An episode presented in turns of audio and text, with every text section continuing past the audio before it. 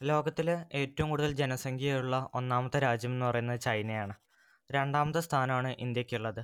നമ്മൾ ഏത് ഡാറ്റാസ് എടുത്ത് എടുക്കുകയാണെന്നുണ്ടെങ്കിലും നമ്മൾ ഏറ്റവും കൂടുതൽ കേൾക്കുന്ന ഒരു സംഭവമാണ് ജനസംഖ്യ എന്നുള്ളത്. ഓവർ പോപ്പുലേഷനെ കുറിച്ചിട്ടും അങ്ങനെ പല രീതിയിൽ നമ്മൾ പോപ്പുലേഷനെ കുറിച്ചിട്ട് കേൾക്കാറുണ്ട്. യഥാർത്ഥത്തിൽ ആർക്കും ഈ പോപ്പുലേഷൻ എന്ന് പറയുന്നത് എന്താണെന്ന് അറിയില്ല. പോപ്പുലേഷൻ എന്ന് പറയുന്നത് തീർച്ചയായിട്ടും ഒരു വലിയൊരു ഹ്യൂജ് ഇഷ്യൂ ആണ്. അതിനെക്കുറിച്ചിട്ടാണ് ഇന്ന് നമ്മൾ സംസാരിക്കാൻ പോകുന്നത്.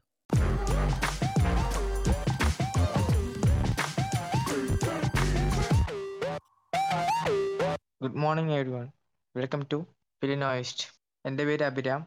ഞാനൊരു ബി കോം വിദ്യാർത്ഥിയാണ് ഫസ്റ്റ് ഇയർ ഇന്ന് എന്റെ കൂടെയുള്ള എന്റെ സുഹൃത്താണ് Akhil. Akhil introduce yourself hello ഞാൻ അഖിൽ. ഞാൻ ബി എ ഫസ്റ്റ് ഇയർ ആണ് ഇംഗ്ലീഷാണ് എന്റെ സബ്ജക്റ്റ് അപ്പോൾ നമ്മളിന്ന് സംസാരിക്കാനായിട്ട് പോകുന്നത് പോപ്പുലേഷനെ കുറിച്ചിട്ടാണ്.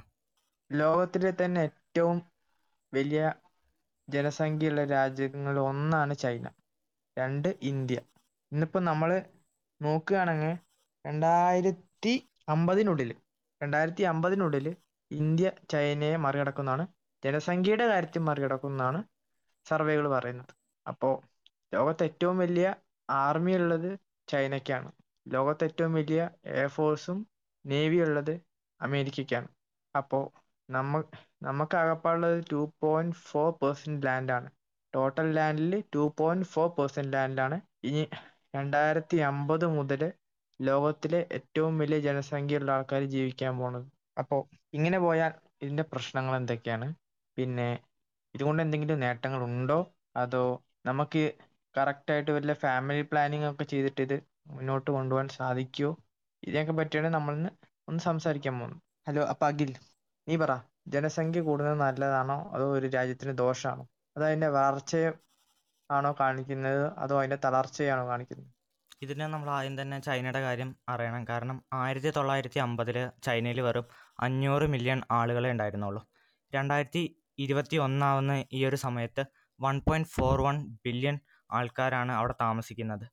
നമുക്കറിയാം ആയിരത്തി തൊള്ളായിരത്തി എൺപത് തൊട്ടിട്ട് രണ്ടായിരത്തി പതിനഞ്ച് വരെയാണ് ചൈനയിൽ വൺ ചൈൽഡ് പോളിസി കൊണ്ടുവന്നത്. അതിനുശേഷം അവർ നിർത്തിയിട്ടുണ്ട്. അപ്പോൾ അവർക്ക് ഓവർ പോപ്പുലേഷൻ ആയിരുന്നു. ഏകദേശം ആയിരത്തി തൊള്ളായിരത്തി എഴുപത്തി എട്ടിൽ അവർ ടു ചൈൽഡ് പോളിസി ഒക്കെ കൊണ്ടുവന്നിരുന്നു. ഈ ഒരു ടൈമിൽ നമ്മൾ മനസ്സിലാക്കേണ്ട ഒരു കാര്യം വെക്കുന്നത് ഓവർ പോപ്പുലേഷൻ എന്ന് പറയുന്നത് നമുക്ക് പെട്ടെന്ന് പറയാൻ പറ്റുന്നൊരു കാര്യമല്ല ഒരു രാജ്യത്തിൽ എത്ര ജനസംഖ്യ ഉണ്ടോ അതിനനുസരിച്ച് അവർക്ക് റിസോഴ്സസ് ഉണ്ട് ഉണ്ട് എന്നുണ്ടെങ്കിൽ ആ ഒരു രാജ്യത്തിന് ആ ഒരു പോപ്പുലേഷനെ കൊണ്ട് പ്രത്യേകിച്ച് വലിയ കുഴപ്പമൊന്നും ഉണ്ടാവില്ല.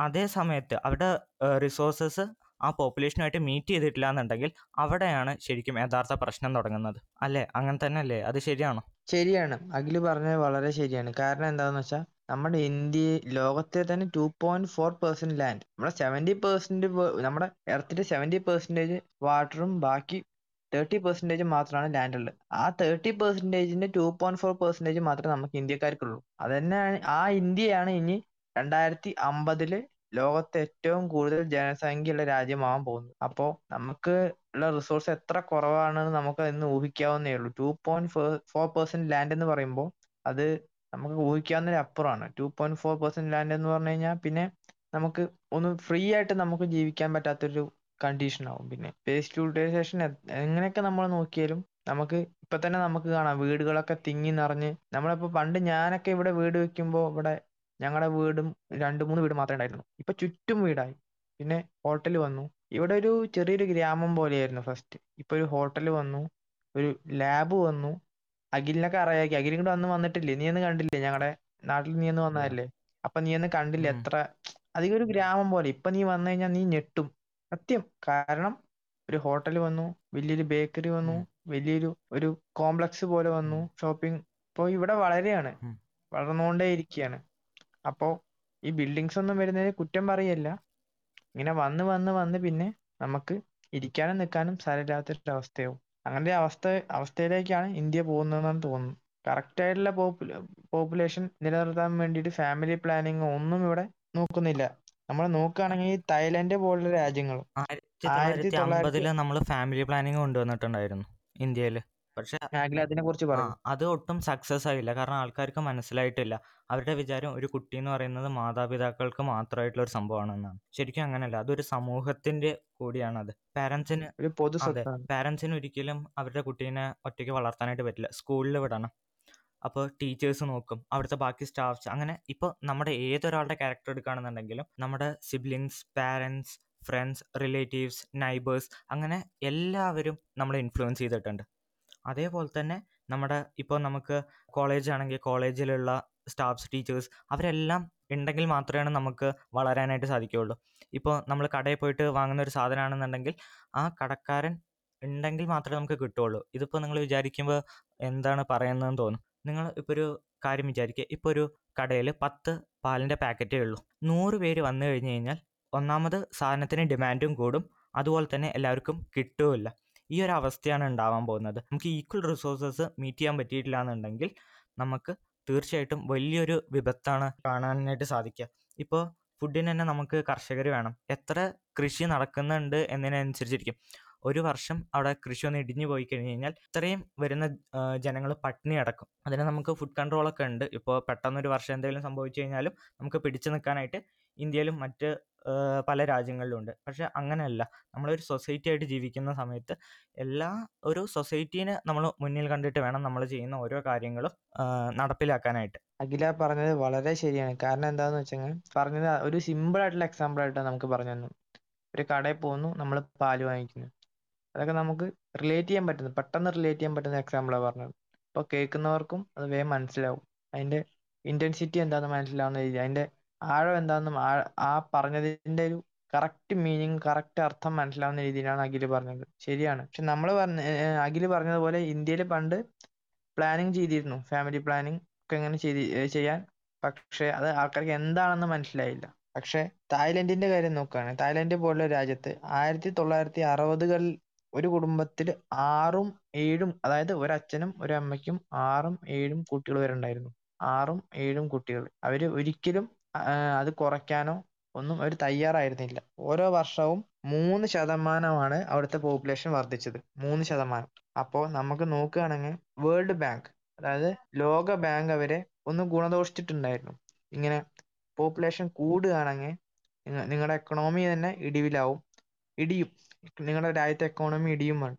അപ്പോൾ അവർക്കത് മനസ്സിലായില്ല ആവാത്തതുകൊണ്ടാണോ അതോ അവർ എടുക്കാത്തതുകൊണ്ടാണോ എന്നറിയില്ല. അവർ നെഗ്ലക്റ്റ് ചെയ്യാണ് ചെയ്തത്. ഫുള്ളായിട്ട് അവർ നെഗ്ലക്റ്റ് ചെയ്തു. അങ്ങനെ ഫുള്ളായിട്ട് നെഗ്ലക്റ്റ് ചെയ്യുമ്പോൾ പോപ്പുലേഷൻ നല്ലോണം കൂടി. കൂടി കൂടി കൂടി കൂടി കൂടി അതിന്റെ പീക്കിലെത്തിയപ്പോഴാണ് അവർക്ക് മനസ്സിലായത് ഇതിങ്ങനെ പോയാൽ നടക്കില്ല. അപ്പോഴാണ് അവർ ഫാമിലി ഹെൽത്ത് പ്രോജക്റ്റ് എന്നുള്ള സംഭവം ആവിഷ്കരിച്ചത്. അത് ഒഫീഷ്യലായിട്ടല്ല അൺഒഫീഷ്യലായിട്ടാണ് ആവിഷ്കരിച്ചത്. അപ്പോൾ ഗവൺമെന്റ് പോപ്പുലേഷനിൽ മാറ്റങ്ങൾ കുറച്ച് ഗവൺമെന്റ് പ്ലാൻസ് ആൻഡ് പോളിസീസിൽ ഇത്തിരി മാറ്റങ്ങൾ വരുത്താൻ സഹായിച്ചു. പിന്നെ കുറച്ച് പേർക്ക് ഇത്തിരി ബോധവൽക്കരണം കിട്ടി. കുറച്ച് പേർക്ക്. അതായത് ആ രാജ്യത്തെ ആൾക്കാർ മെയിനായിട്ട് കുട്ടികളെ കൂടുതൽ വളർത്തിയത് എന്തിനാന്ന് വെച്ചാൽ ആ ഫാമിലിനെ സപ്പോർട്ട് ചെയ്യാനായിരുന്നു. ഓരോ അച്ഛനും അമ്മയും വിചാരിക്കുക എന്താന്ന് വെച്ചാൽ ആ രാ ആ കുടുംബത്തിൽ ഒരു കുട്ടിയാണെങ്കിൽ ഒരു കുട്ടിയുടെ ശമ്പളല്ലേ ആ കുടുംബത്തേക്ക് വരുള്ളൂ. അഞ്ച് കുട്ടികളുണ്ടെങ്കിൽ അഞ്ച് കുട്ടികളുടെ ശമ്പളം കിട്ടുമല്ലോ എന്ന് ചിന്തിച്ചിരുന്നവരായിരുന്നു തായ്ലൻഡുകാർ. ഇപ്പൊ നമ്മൾ ഇന്ത്യക്കാർ ചിന്തിക്കണം അതേപോലെ. പണ്ട് തായ്ലൻഡിലും ചിന്തിച്ചിരുന്നു. പ്രത്യേകിച്ച് തായ്ലൻഡിന്റെ ക്യാപിറ്റലായ ബാങ്കോക്ക്.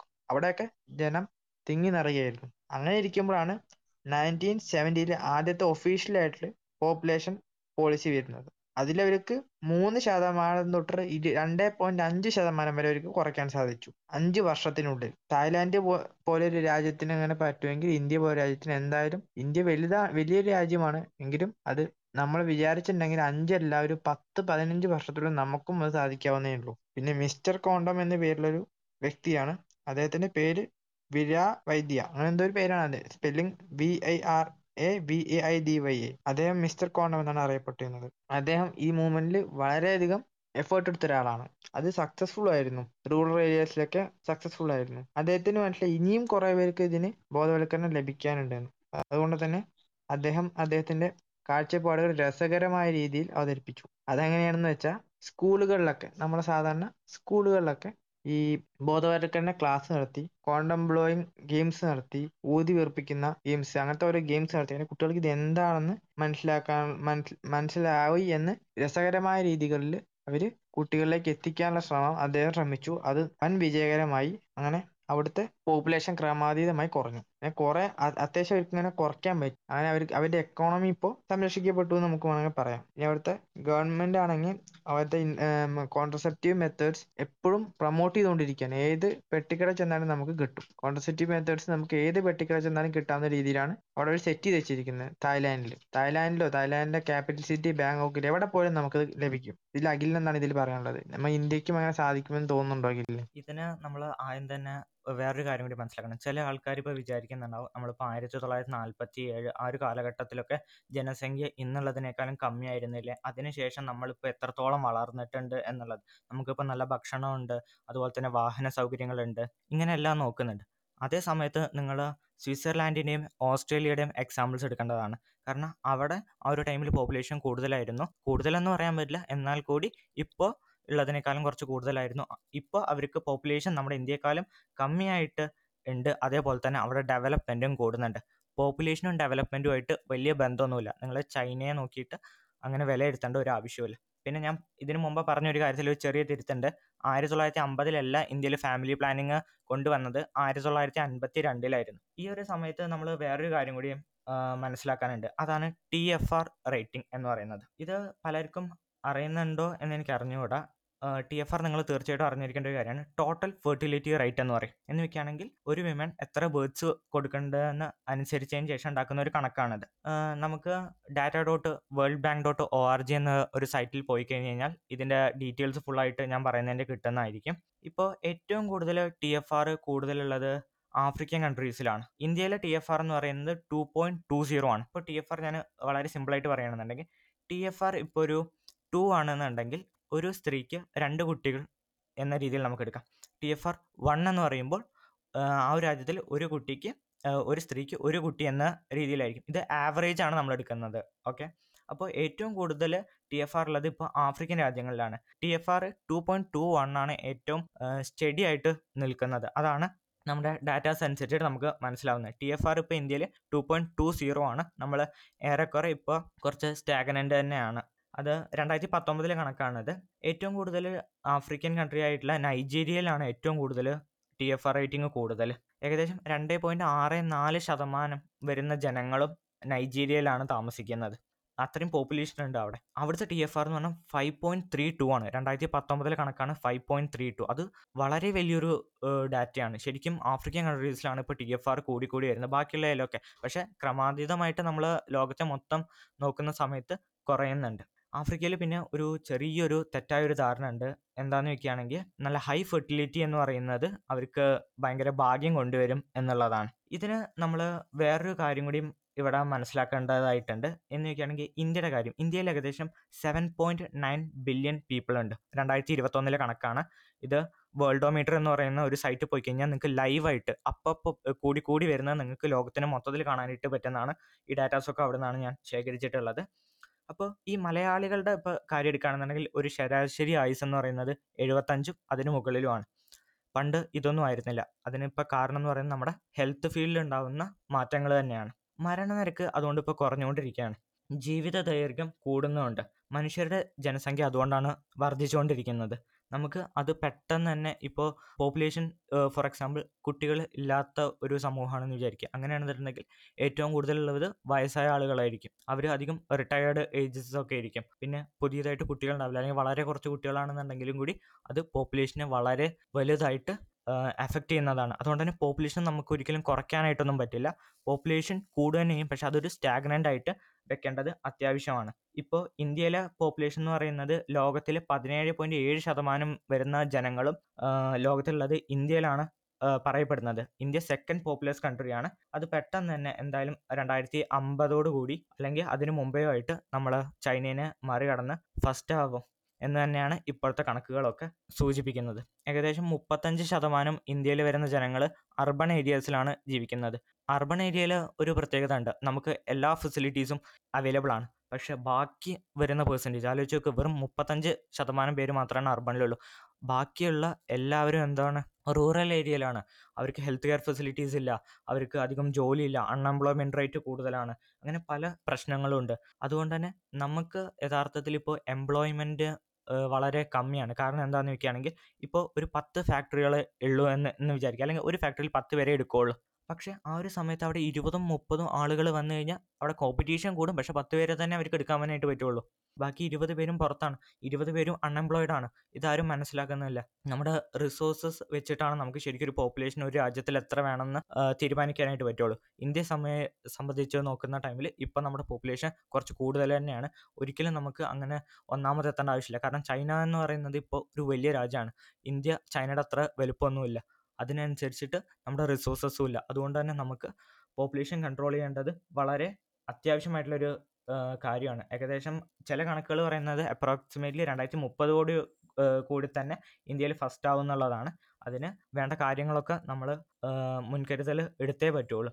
പക്ഷേ അത് ഇനി എടുക്കുക എന്ന് പറയുന്നത് നമ്മൾ തീർച്ചയായിട്ടും വഴുകിയിട്ടുണ്ട് നമ്മൾ പെട്ടെന്നായിട്ട് എടുക്കേണ്ടത് തന്നെയാണ്. ഏകദേശം മുംബൈ ഡൽഹി ബാംഗ്ലൂർ കൊൽക്കത്ത ചെന്നൈ ഈ മെയിൻ ഫൈവ് സിറ്റീസിലാണ് മെയിനായിട്ട് പോപ്പുലേഷൻ കൂടുതലായിട്ട് കാണാനായിട്ട് സാധിക്കുന്നത്. ഇനി ബാക്കി കാര്യങ്ങൾ അഭിരാം പറയുന്നതായിരിക്കും. അഖിൽ പറഞ്ഞത് വളരെ ശരിയാണ്. കാരണം എന്താന്ന് വെച്ചാൽ രണ്ടായിരത്തി അഖിൽ പറഞ്ഞ പോലെ തന്നെ രണ്ടായിരത്തി അമ്പത് ആകുമ്പോഴേക്കും ഇന്ത്യയാവും ഏറ്റവും കൂടുതൽ പോപ്പുലേഷനുള്ള കൺട്രി സെക്കൻഡ് പ്ലേസ് കിട്ടാൻ പോകുന്നത് നൈജീരിയ. അഖിൽ പറഞ്ഞത് ശരിയാണ്. Third place Pakistan. Fourth place the democratic republic of Congo പിന്നെ Ethiopia Tanzania Indonesia Egypt U S A അങ്ങനെ പോയിക്കൊണ്ടിരിക്കുകയാണ് അപ്പൊ ഫസ്റ്റ് ഇന്ത്യയാണ്. അഖിൽ പറഞ്ഞതുപോലെ തന്നെ രണ്ടായിരത്തി ചിലപ്പോ മുപ്പതാകുമ്പോഴേക്കും നമ്മൾ ഫസ്റ്റ് അടിക്കും. ഫസ്റ്റ് അടിക്കുന്ന പറഞ്ഞാൽ ഒളിമ്പിക് മെഡലിന്റെ കാര്യത്തിലല്ല നമ്മൾ പോപ്പുലേഷന്റെ കാര്യത്തിൽ ഫസ്റ്റ് അടിക്കും. അപ്പോ ഇത്രയധികം പോപ്പുലേഷനുള്ള കൺട്രിയിൽ എന്തുകൊണ്ടാണ് ഒരു ഒളിമ്പിക് ഗോൾഡ് മെഡൽ കിട്ടാത്തതെന്ന് ചോദിച്ചു കഴിഞ്ഞാൽ ഇവിടെ ഉള്ളൊരു കഴിവില്ലായിട്ടൊന്നുമല്ല നമ്മുടെ സ്കൂൾസ് പല പല സ്കൂൾസും പ്രത്യേകിച്ച് C B S E schools ഞാനും അഖിലും സി ബി എസ് ഇ സ്കൂളിൽ പഠിച്ച ആൾക്കാരാണ്. ഞങ്ങൾക്കറിയാം അവിടെ എഡ്യൂക്കേഷന് മാത്രം ഇമ്പോർട്ടൻസ് കൊടുക്കുന്ന സ്ഥല- സ്ഥലങ്ങളാണ്. അവിടെ എന്താന്ന് വെച്ചിട്ടുണ്ടെങ്കിൽ നമ്മൾ പഠിച്ചില്ലെങ്കിൽ സ്പോർട്സിനും ആർട്സിനൊന്നും ചേരണ്ട. അങ്ങനത്തെ ഒരു മൈൻഡ് ആണ് അവർക്ക് ഫസ്റ്റ് പ്രയോറിറ്റി പഠിക്കലാണ്. നമ്മൾ ആവറേജ് പോരാ എബോവ് ആവറേജ് വരണം. എന്നുള്ളവർക്ക് സ്പോർട്സിക്ക് ഒരു വെൽക്കം ചെയ്യുള്ളൂ. പിന്നെ ഇവിടെ ആർക്കും അങ്ങനെ ഇത് പ്രൊമോട്ട് ചെയ്യണം സ്പോർട്സ് പ്രൊമോട്ട് ചെയ്യണം എന്നൊന്നും ആർക്കും വലിയ നിർബന്ധമൊന്നുമില്ല. ചിലവര് കയറി പോവും. ബാക്കി ചിലവര് കഴിവുള്ളവര് അവർ കഴിവ് എന്താന്ന് പോലും അറിയാതെ അവർ ചിലപ്പോ അവരവരുടെ ജീവിതം വല്ല ഓഫീസ് ജോബോ എന്തെങ്കിലുമൊക്കെ ചെയ്തിട്ട് അവരവരുടെ ജീവിതം കഴിഞ്ഞു പോകും. അതൊക്കെ പോട്ടെ. പിന്നെ നമ്മുടെ പോപ്പുലേഷൻ ഉണ്ടാവാൻ ഉള്ള ഒന്നാമത്തെ ഇന്ത്യയിൽ ഉണ്ടാവാനുള്ള ഒന്നാമത്തെ കാര്യം ഈ നോർത്ത് ഇന്ത്യയിൽ പ്രത്യേകിച്ച് സൗത്ത് സൗത്ത് ഇന്ത്യയിൽ അങ്ങനെ ഉണ്ടെന്ന് എനിക്ക് തോന്നുന്നില്ല. ഈ ഒരു കാരണം കൊണ്ടാണ് സൗത്ത് ഇന്ത്യയിൽ പോപ്പുലേഷൻ കൂടുന്നത് എനിക്ക് തോന്നുന്നില്ല. നോർത്ത് ഇന്ത്യയിൽ പ്രത്യേകിച്ച് എനിക്ക് തോന്നിയിട്ടില്ല. ഇന്ത്യയിൽ ഒട്ടാകെ നമുക്ക് പറയാം. ഈ ചില അച്ഛനമ്മയ്ക്കൊക്കെ ഫസ്റ്റ് ജനിക്കുന്ന ആൺകുട്ടിയാവും. അപ്പൊ അവർക്ക് ഭയങ്കര സന്തോഷം. പിന്നെ രണ്ടാമത് ജനിക്കുന്ന ആൺകുട്ടിയെ ഭയങ്കര സന്തോഷം. മൂന്നാമത് ആൺകുട്ടിയെ അതിലേറെ സന്തോഷം. പക്ഷെ ഇത് നേരെ ഓപ്പോസിറ്റ് ചിന്തിച്ചു നോക്കും. ഫസ്റ്റ് ഒരു പെൺകുട്ടി അച്ഛങ്ങ ആ സന്തോഷാവും. കാരണം ഫസ്റ്റത്തെ കുട്ടി അവന്റെ ഒരു സന്തോഷമാണ്. സെക്കൻഡ് ഒരു പെൺകുട്ടി ജനിച്ചാലോ മുഖം ചെറുതായിട്ടൊന്ന് ചുളി തേർഡ് ഒരു പെൺകുട്ടി ജനിച്ചാലോ ഈ രണ്ടെണ്ണത്തിന്റെയും കല്യാണം കഴിപ്പിച്ചു വിടണം. ഇനി മൂന്നാമത്തേനെ കെട്ടിച്ചിടണം എവിടുന്നാന്നുള്ള ചോദ്യം വരും. പക്ഷെ ഇവർ ട്രൈ ചെയ്യും. നിർത്തില്ല ഇവർ. നാലാമതൊരു പെൺകുട്ടിയാണെങ്കിലോ അവർക്ക് സഹിക്കാൻ പറ്റില്ല. ഇവരിങ്ങനെ ട്രൈ ചെയ്ത് ട്രൈ ചെയ്ത് ട്രൈ ചെയ്ത് ആൺകുട്ടിയെ കിട്ടാൻ വേണ്ടി ഇങ്ങനെ ട്രൈ ചെയ്ത് ട്രൈ ചെയ്ത് ട്രൈ ചെയ്ത് ഇവർക്ക് അറിയുന്നില്ല ഈ പോപ്പുലേഷൻ കടന്ന് കൂടുകയാണ്.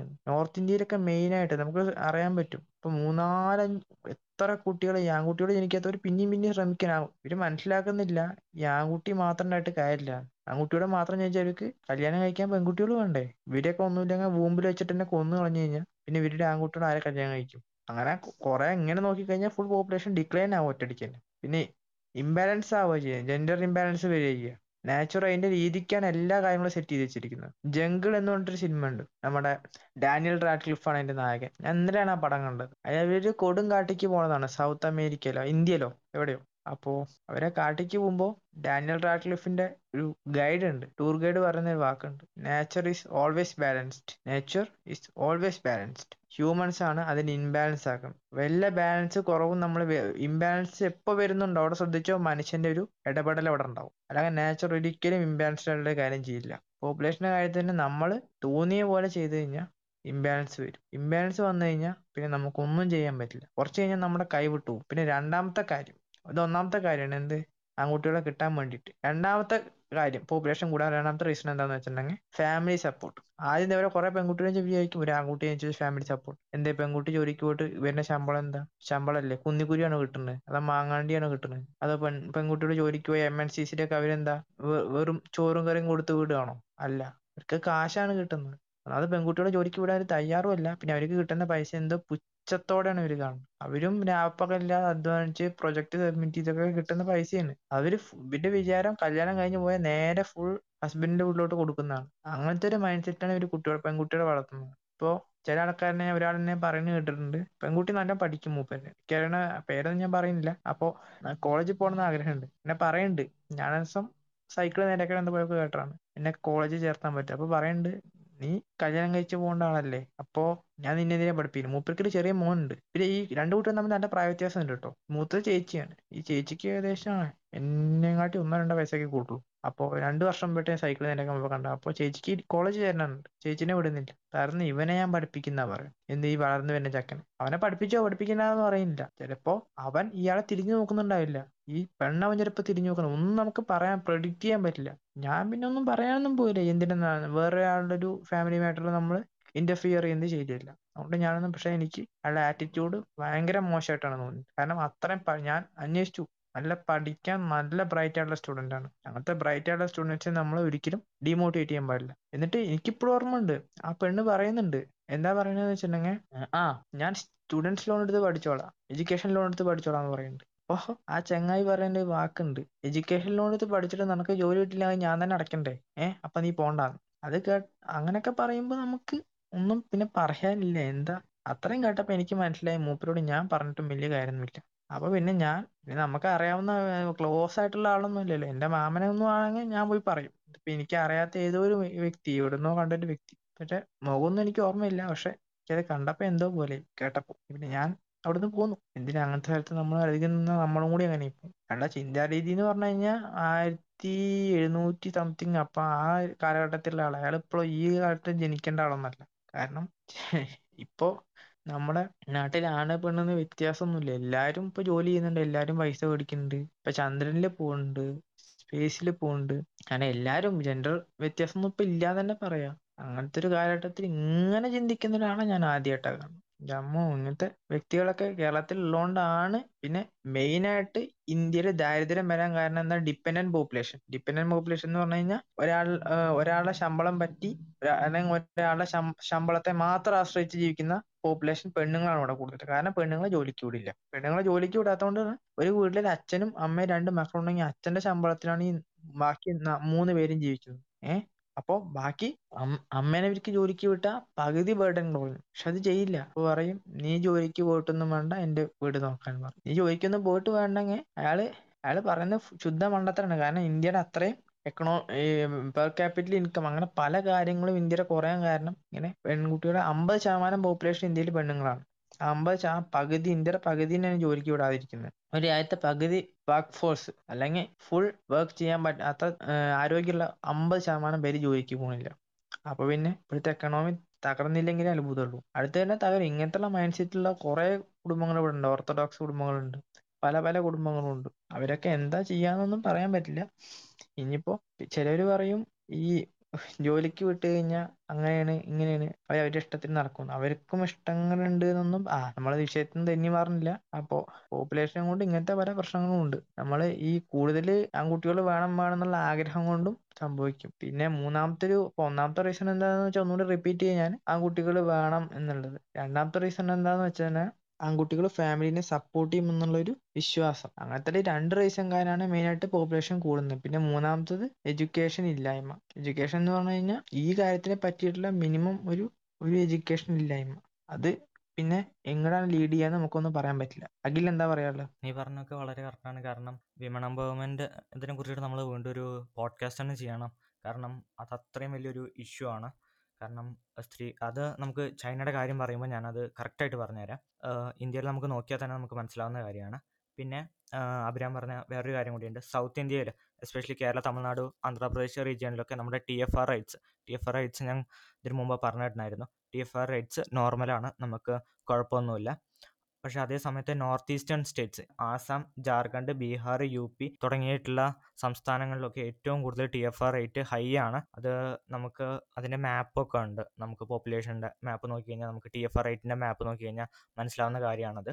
വളരെ ഹൈ ആണ്. അത് നിയന്ത്രിച്ചിട്ടില്ല എന്നുണ്ടെങ്കിൽ വളരെയധികം പ്രശ്നമാണ്. പിന്നെ മെയ് രണ്ടായിരത്തി പത്തൊമ്പതിലെ നാഷണൽ സാമ്പിൾ സർവേ ഓഫീസ് എന്ന് പറയുന്ന ഒരു ഇതുണ്ട് നിങ്ങൾക്ക് അതിന്റെ വെബ്സൈറ്റ് പോയി കഴിഞ്ഞാൽ കറക്റ്റായിട്ട് അറിയാനായിട്ട് പറ്റും. അവർ ഒരു സർവേ നടത്താറുണ്ട്. അപ്പോൾ ആ ഒരു സർവേയിലുള്ള കാര്യമാണ്. നമ്മുടെ എംപ്ലോയ്മെന്റിന്റെ കാര്യമാണ് ഞാൻ പറഞ്ഞ പറയാനായിട്ട് ഉദ്ദേശിക്കുന്നത്. രണ്ടായിരത്തി പത്തൊമ്പതിൽ നമുക്ക് എട്ട് പോയിന്റ് നാല് ശതമാനം അൺഎംപ്ലോയ്മെന്റ് ആണ്. അതേ സമയത്ത് പതിനേഴ് പതിനെട്ട് സമയത്ത് നമുക്ക് ആറ് പോയിന്റ് ഒന്ന് ശതമാനമായിരുന്നു അൺഎംപ്ലോയ്മെന്റ് എന്ന് വെക്കുകയാണെന്നുണ്ടെങ്കിൽ നമുക്ക് പതിനേഴ് പതിനെട്ടിൽ ആറ് പോയിന്റ് ഒന്ന് ശതമാനം രണ്ടായിരത്തി പത്തൊമ്പതിലാകുമ്പോൾ എട്ട് പോയിന്റ് നാല് ശതമാനം അൺഎംപ്ലോയ്മെന്റ് റേറ്റ് വരികയാണെന്നുണ്ടെങ്കിൽ ആലോചിക്കാം നമുക്ക് അൺഎംപ്ലോയ്മെന്റ് കൂടി വരികയാണ്. അത് എന്താണെന്നുള്ള റീസൺ ഇതിനു മുമ്പ് അഭിരാം പറഞ്ഞിട്ടുണ്ട്. അപ്പോൾ അതിനെക്കുറിച്ച് ഞാൻ വീണ്ടും പറയാനായിട്ട് പോകുന്നില്ല. പിന്നെ ചൈനയുടെ കാര്യം എടുക്കാം. ചൈനയിൽ ഈ വൺ ചൈൽഡ് പോളിസി വരുന്ന ടൈമിലുണ്ടായ ഒരു വലിയ പ്രശ്നം എന്താണെന്ന് വെക്കുകയാണെന്നുണ്ടെങ്കിൽ ചൈനയിൽ ജെൻഡർ അല്ലാന്നുണ്ടെങ്കിൽ അത്രയും ഇംബാലൻസ് ആയി. മാസീവ് ജെൻഡർ ഇംബാലൻസ് എന്നാണ് എല്ലാവരും വിശേഷിപ്പിക്കുന്നതിന്. കാരണം മെയിൽസ് ഏറ്റവും കൂടുതലാണ് ഇപ്പോൾ ഫീമെയിൽസ് ഭയങ്കര കുറവാണ് രണ്ടായിരത്തി മുപ്പതോട് കൂടി ഇപ്പോൾ രണ്ടായിരത്തി ഇരുപത്തൊന്നായി നിങ്ങൾക്ക് തന്നെ കാണാനായിട്ട് സാധിക്കുന്നത്. രണ്ടായിരത്തി മുപ്പതോട് കൂടി ഇത് സർവേയുടെ റിപ്പോർട്ടാണ് ഞാൻ പറയുന്നത്. രണ്ടായിരത്തി മുപ്പതോട് കൂടി ഒന്നേ ബൈ നാല് ചൈനീസ് പോപ്പുലേഷൻ ഉള്ള മെന്നും അവർക്ക് അവരുടെ മുപ്പത് വയസ്സുകളിൽ ഐ മീൻ തേർട്ടീസ് ആ ലൈറ്റ് തേർട്ടീസിൽ പോലും ലൈറ്റ് തേർട്ടീസ് ആണ് ഞാൻ പറയുന്നത്. ആ ഒരു ടൈമിൽ പോലും അവർ മാരി ചെയ്യില്ല. കാരണം അത്രയും സ്ത്രീകൾ അവിടെ ഇല്ല. ഓക്കെ അപ്പോൾ അതിന് കാരണം വൺ ചൈൽഡ് പോളിസി വെച്ച സമയത്ത് കൂടുതൽ ആൺകുട്ടികളായിരുന്നു ജനിച്ചിരുന്നത്. പെൺകുട്ടികൾ കമ്മിയായിരുന്നു. അപ്പോൾ എന്തായാലും അവിടെ ജെൻഡർ ഇംബാലൻസ് നടക്കും. അതോടെ മാസീവായിട്ടുള്ള ഒരു ജെൻഡർ ഇംബാലൻസ് ആണ് നടക്കുന്നത്. മില്യൺ കണക്കിന് ആണ് അവിടുത്തെ ഇംബാലൻസ് എന്ന് പറയുന്നത്.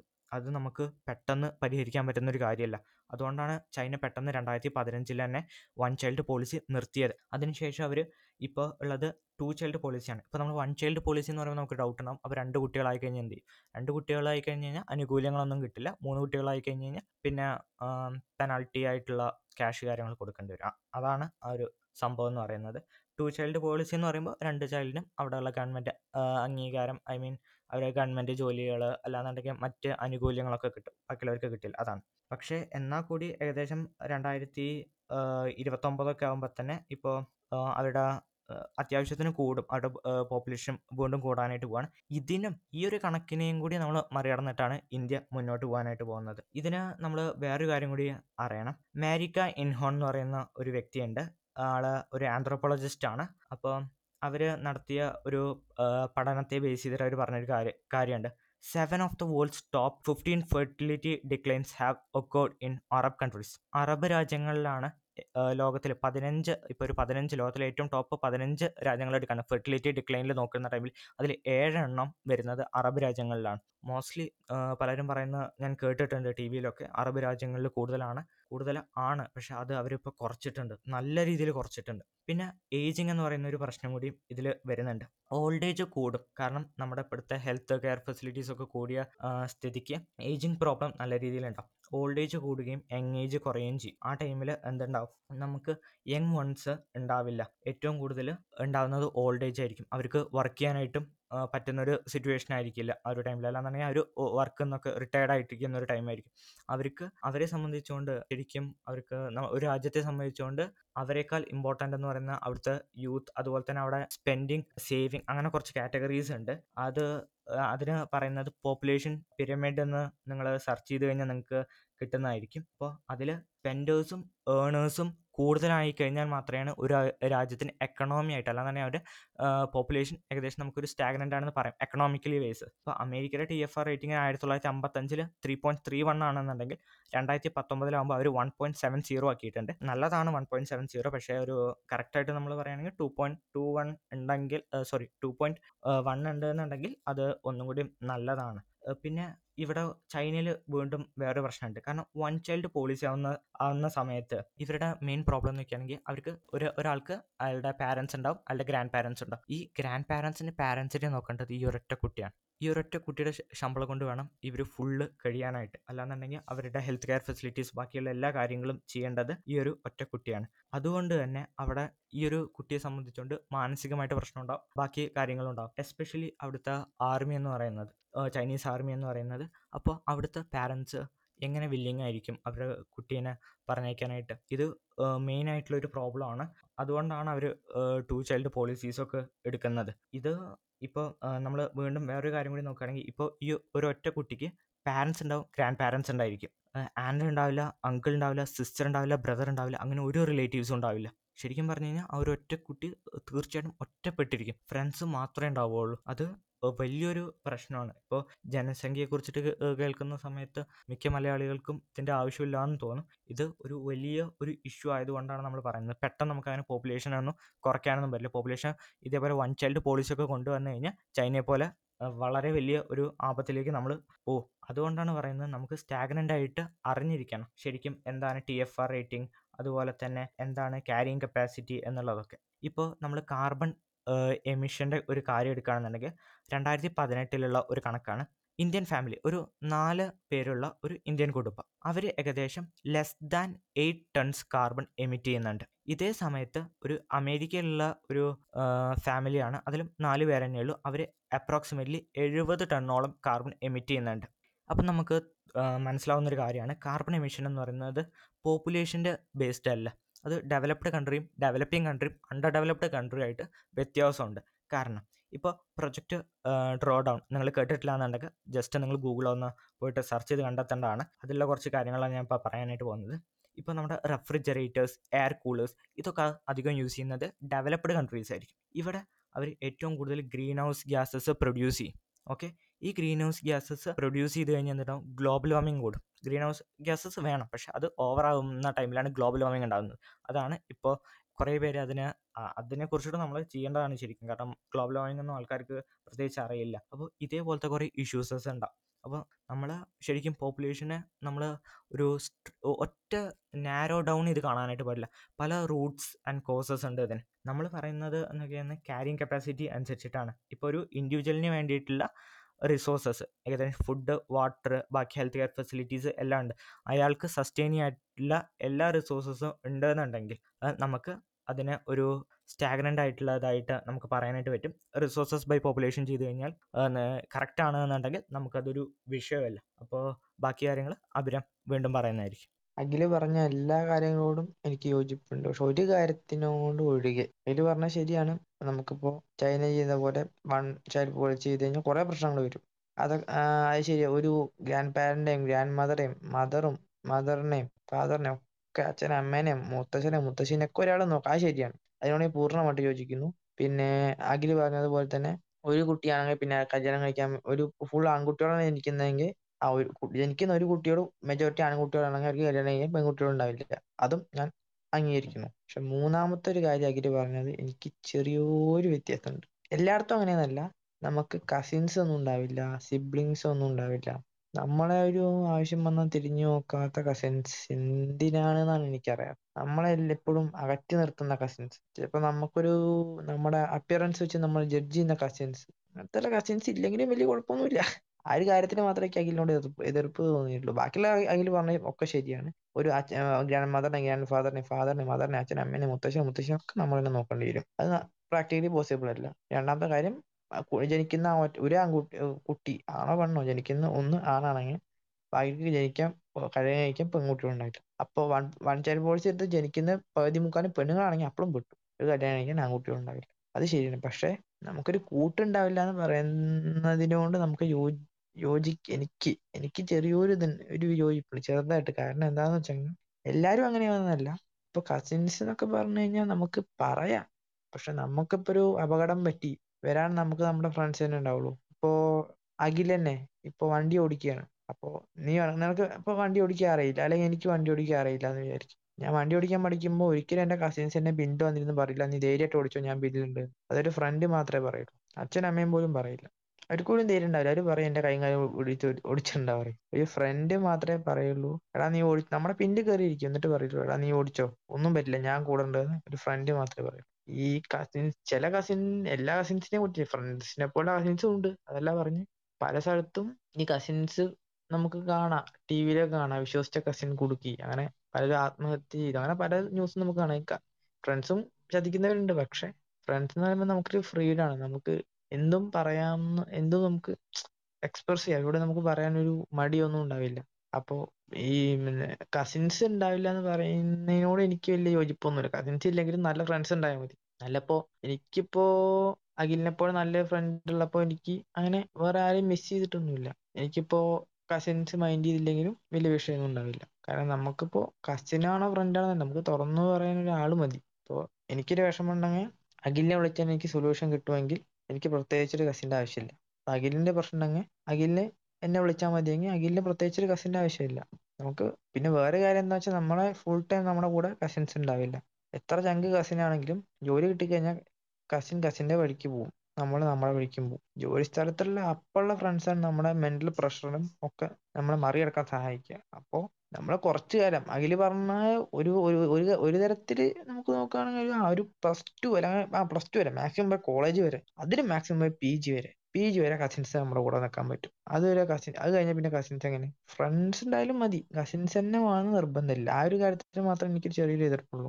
ഫ്രണ്ട്സ് ഉണ്ടായാലും മതി. കസിൻസ് തന്നെ വേണമെന്ന് വലിയ നിർബന്ധമില്ല ഉണ്ടെങ്കിൽ നല്ലത്. നല്ല കസിൻസ് ഉണ്ടെങ്കിൽ അത്രയും നല്ലതെന്ന് പറയുന്നത് അല്ല അപ്പോൾ മോശമൊന്നുമില്ല നല്ല കസിൻസ് ഉണ്ടെങ്കിൽ നല്ലത്. പക്ഷേ ഫ്രണ്ട്സാണ് നമ്മ നമുക്ക് കൂടെ ഉണ്ടാവുള്ളൂ. അപ്പൊ നമ്മളൊരു ജോലിക്ക് പോവാണ് ചിലപ്പോ നമ്മുടെ ഫ്രണ്ട് ചിലപ്പോ നമ്മളെ ചെറുപ്പം മുതലേ നമ്മുടെ കൂടെ പഠിച്ച ഫ്രണ്ട് ചിലപ്പോ നമ്മുടെ കൂടെ ഉണ്ടാവും. ചിലപ്പോ ആ ഇപ്പൊ ഞാനും അഖിലും തന്നെ രണ്ട് വർഷമായി കണ്ടിട്ട്. ആ രണ്ട് രണ്ടു വർഷമായി ഞങ്ങടെ ഞങ്ങളുടെ പത്താം ക്ലാസ് എക്സാം കഴിഞ്ഞിട്ട് അഖിൽ എന്റെ വീട്ടിലേക്ക് വന്നു. ഫാമിലി കൊണ്ട് വന്നു. എനിക്ക് എപ്പോഴും ഓർമ്മയുണ്ട് ഞാനൊരു വെബ് സീരീസ് കാണിയിരുന്നു അപ്പോഴാണ് അവൻ വന്നത്. എന്നിട്ട് അവനെ ഞാൻ കുറെ കളിയാക്കി. അവൻ തിരിച്ച് കളിയാക്കി. അങ്ങനെ കുറെ സംസാരിച്ചിട്ട് പോയി.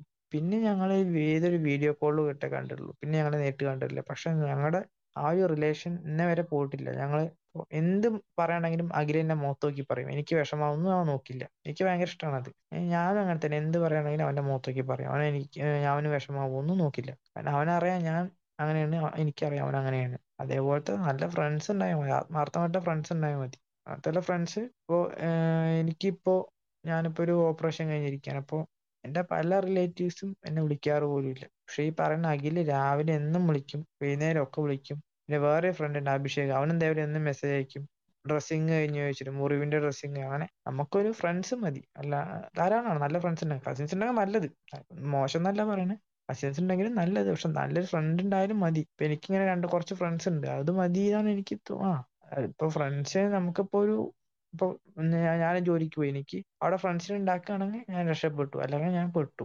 എനിക്ക് എന്റെ നാട്ടിൽ കസിൻസ് ഉണ്ട് പറഞ്ഞിട്ട് കാര്യമില്ല. അവർ എന്റെ നാട്ടിലാണുള്ളത്. അല്ലെങ്കിൽ അവർ വേറെ എവിടെയെങ്കിലും ഉണ്ട് കസിൻസ് അവർ അവിടെ നമ്മളെ രക്ഷിക്കാൻ ഓടിയില്ല നമ്മുടെ അടുത്തുള്ള ഫ്രണ്ട്സ് മാത്രമേ നമുക്ക് ഉണ്ടാവുള്ളൂ അപ്പോ ഫ്രണ്ട്സ് ഉണ്ടാവുന്നതൊരു കസിൻസ് ഉണ്ടാവാത്തൊരു പോരായ്മയല്ല. പക്ഷെ നേരത്തെ പറഞ്ഞ രണ്ട് കാര്യമുണ്ട് നമ്മളെ ഹോൾ ഫാമിലിയെ നമ്മൾ നോക്കേണ്ടി വരും. മുത്തച്ഛൻ മുത്തശ്ശി അച്ഛൻ അമ്മ എല്ലാവരും നമ്മൾ നോക്കേണ്ടി വരും. മുത്തശ്ശന്റെ അച്ഛൻ ഉണ്ടെങ്കിൽ അവർ അച്ഛൻ അവർ അങ്ങനെയൊന്നും ഉണ്ടാവില്ല. എന്നാലും അവരൊക്കെ ഉണ്ടെങ്കിൽ അവരൊക്കെ നമ്മൾ നോക്കേണ്ടി വരും. പിന്നെ ഉണ്ടാവുന്ന പ്രശ്നം എന്താണെന്ന് വെച്ചാൽ അഗ്രി പറഞ്ഞ രണ്ടാമത്തെ കാര്യം ഒരു കുട്ടി മറ്റേ കല്യാണം കഴിക്കാൻ ഇപ്പൊ ഒരു ജെൻഡറിലെ മാത്രമാണ് ഡോമിനേറ്റിംഗ് ആയിട്ട് ഇങ്ങനെ ക്രമാതീതമായിട്ട് ഇങ്ങനെ വളർന്നുകൊണ്ടിരിക്കുന്നതെങ്കിൽ മറ്റേ ആൾക്ക് കല്യാണം കഴിക്കാൻ ഉണ്ടാവില്ല. അപ്പൊ ആണായാലും പെണ്ണ് ഇപ്പൊ ആണുങ്ങൾ കൂടുതലായി പെണ്ണുങ്ങൾ കുറവാകും പെണ്ണുങ്ങൾ ആണുങ്ങൾക്ക് അല്ലെങ്കിൽ പെണ്ണുങ്ങൾ ഉണ്ടാവില്ല. പെണ്ണുങ്ങൾ കൂടുതലായി ആണുങ്ങൾ കുറവാവും. അപ്പോൾ പെണ്ണുങ്ങൾക്ക് കല്യാണം കഴിക്കാൻ ആണുങ്ങൾ ഉണ്ടാവില്ല. അങ്ങനത്തെ ഒരു പ്രശ്നം ഉണ്ടാവും. ഞാൻ അതിൽ എന്താ പറയുള്ളൂ ഇപ്പൊ പറഞ്ഞൊരു കാര്യമുണ്ട് കസിൻസിന്റെ അത് ഞാൻ സ്റ്റാറ്റിസ്റ്റിക്കൽ ആയിട്ടുള്ള ഡാറ്റാസ് കിട്ടിയപ്പോൾ പറഞ്ഞു ഉള്ളൂ. പഠനങ്ങൾ നടത്തിക്കൊണ്ട് പറഞ്ഞു ഉള്ളൂ.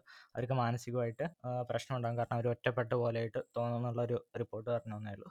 അതിൽ ഞാൻ പൂർണമായിട്ട് യോജിക്കുന്നുണ്ടോ എന്നുള്ള ഒരു സംശയമാണ്. എനിവേ നമുക്ക് ടോപ്പിക്കിൽ തന്നെ വരാം. ഇപ്പോൾ ക്യാരിങ് കപ്പാസിറ്റി ഞാൻ അതിന് മുമ്പ് പറഞ്ഞിട്ടുണ്ടായിരുന്നു. ക്യാരിങ് കപ്പാസിറ്റി എന്ന് പറയുന്ന ഒക്കെ ആണെങ്കിൽ നമ്മുടെ ഭൂമിയിൽ എത്ര പോപ്പുലേഷൻ ആവാം എന്നുള്ളതിനൊരു വലിയ കണക്കൊന്നുമില്ല. ഇപ്പോൾ നിങ്ങൾ ഗൂഗിളൊക്കെ പോയി കഴിഞ്ഞ് കഴിഞ്ഞാൽ ചിലപ്പോൾ പല ഡാറ്റാസും കിട്ടും. പക്ഷെ അത് കറക്റ്റ് അല്ല. കാരണം എന്താണെന്ന് വെക്കുകയാണെങ്കിൽ ഏകദേശം നമ്മുടെ നാല് ബില്യൺ മാത്രമാണ് പീപ്പിൾ പറ്റുള്ളൂ എന്ന് ഒരു കണക്കുണ്ടായി ഉണ്ടായിരുന്നു. പക്ഷെ അതിൽ നിന്ന് ഇപ്പോൾ ഏഴ് ബില്യൺ ആയിട്ടുണ്ട്. ഓക്കെ? അപ്പോൾ അത്രയും മാറ്റം ഉണ്ടായത് കൊണ്ട് തന്നെ നമുക്ക് പറയാനായിട്ട് പറ്റില്ല. ഇത്ര പോപ്പുലേഷൻ കൂടിക്കഴിഞ്ഞ് കഴിഞ്ഞാൽ എർത്ത് എർത്തിന്റെ കപ്പാസിറ്റി പോകുന്നു. എർത്തിന് അങ്ങനെ കപ്പാസിറ്റി ഒന്നും നമുക്ക് കൗണ്ട് ചെയ്യാനായിട്ട് പറ്റുന്ന കാര്യമല്ല. ഇപ്പോൾ നമ്മൾ എന്ത് നോക്കുകയാണെങ്കിലും നമ്മുടെ റിസോഴ്സസ് എസ്പെഷ്യലി ഇപ്പോൾ വളർന്നുകൊണ്ടിരിക്കുന്ന ടെക്നോളജിക്കൽ റിസോഴ്സസും മറ്റ് ബാക്കിയുള്ള സസ്റ്റെയിൻ ആയിട്ടുള്ള നമുക്ക് സസ്റ്റെയിൻ ചെയ്യാൻ പറ്റുന്ന റിസോഴ്സസും അനുസരിച്ചിട്ട് ആണ് നമുക്ക് പോപ്പുലേഷന്റെ കാര്യം തീരുമാനിക്കാനായിട്ട് പറ്റുള്ളൂ. നമുക്ക് പെട്ടെന്നൊരു ഹൈലി ഡ്രോപ്പ് ഒന്നും പോപ്പുലേഷനിൽ പ്രതീക്ഷിക്കരുത്. കാരണം പ്രതീക്ഷിച്ചു കഴിഞ്ഞ് കഴിഞ്ഞാൽ അത് വലിയൊരു ആപത്തിലേക്ക് മാറും ചൈനയെ പോലെ. കാരണം നമുക്ക്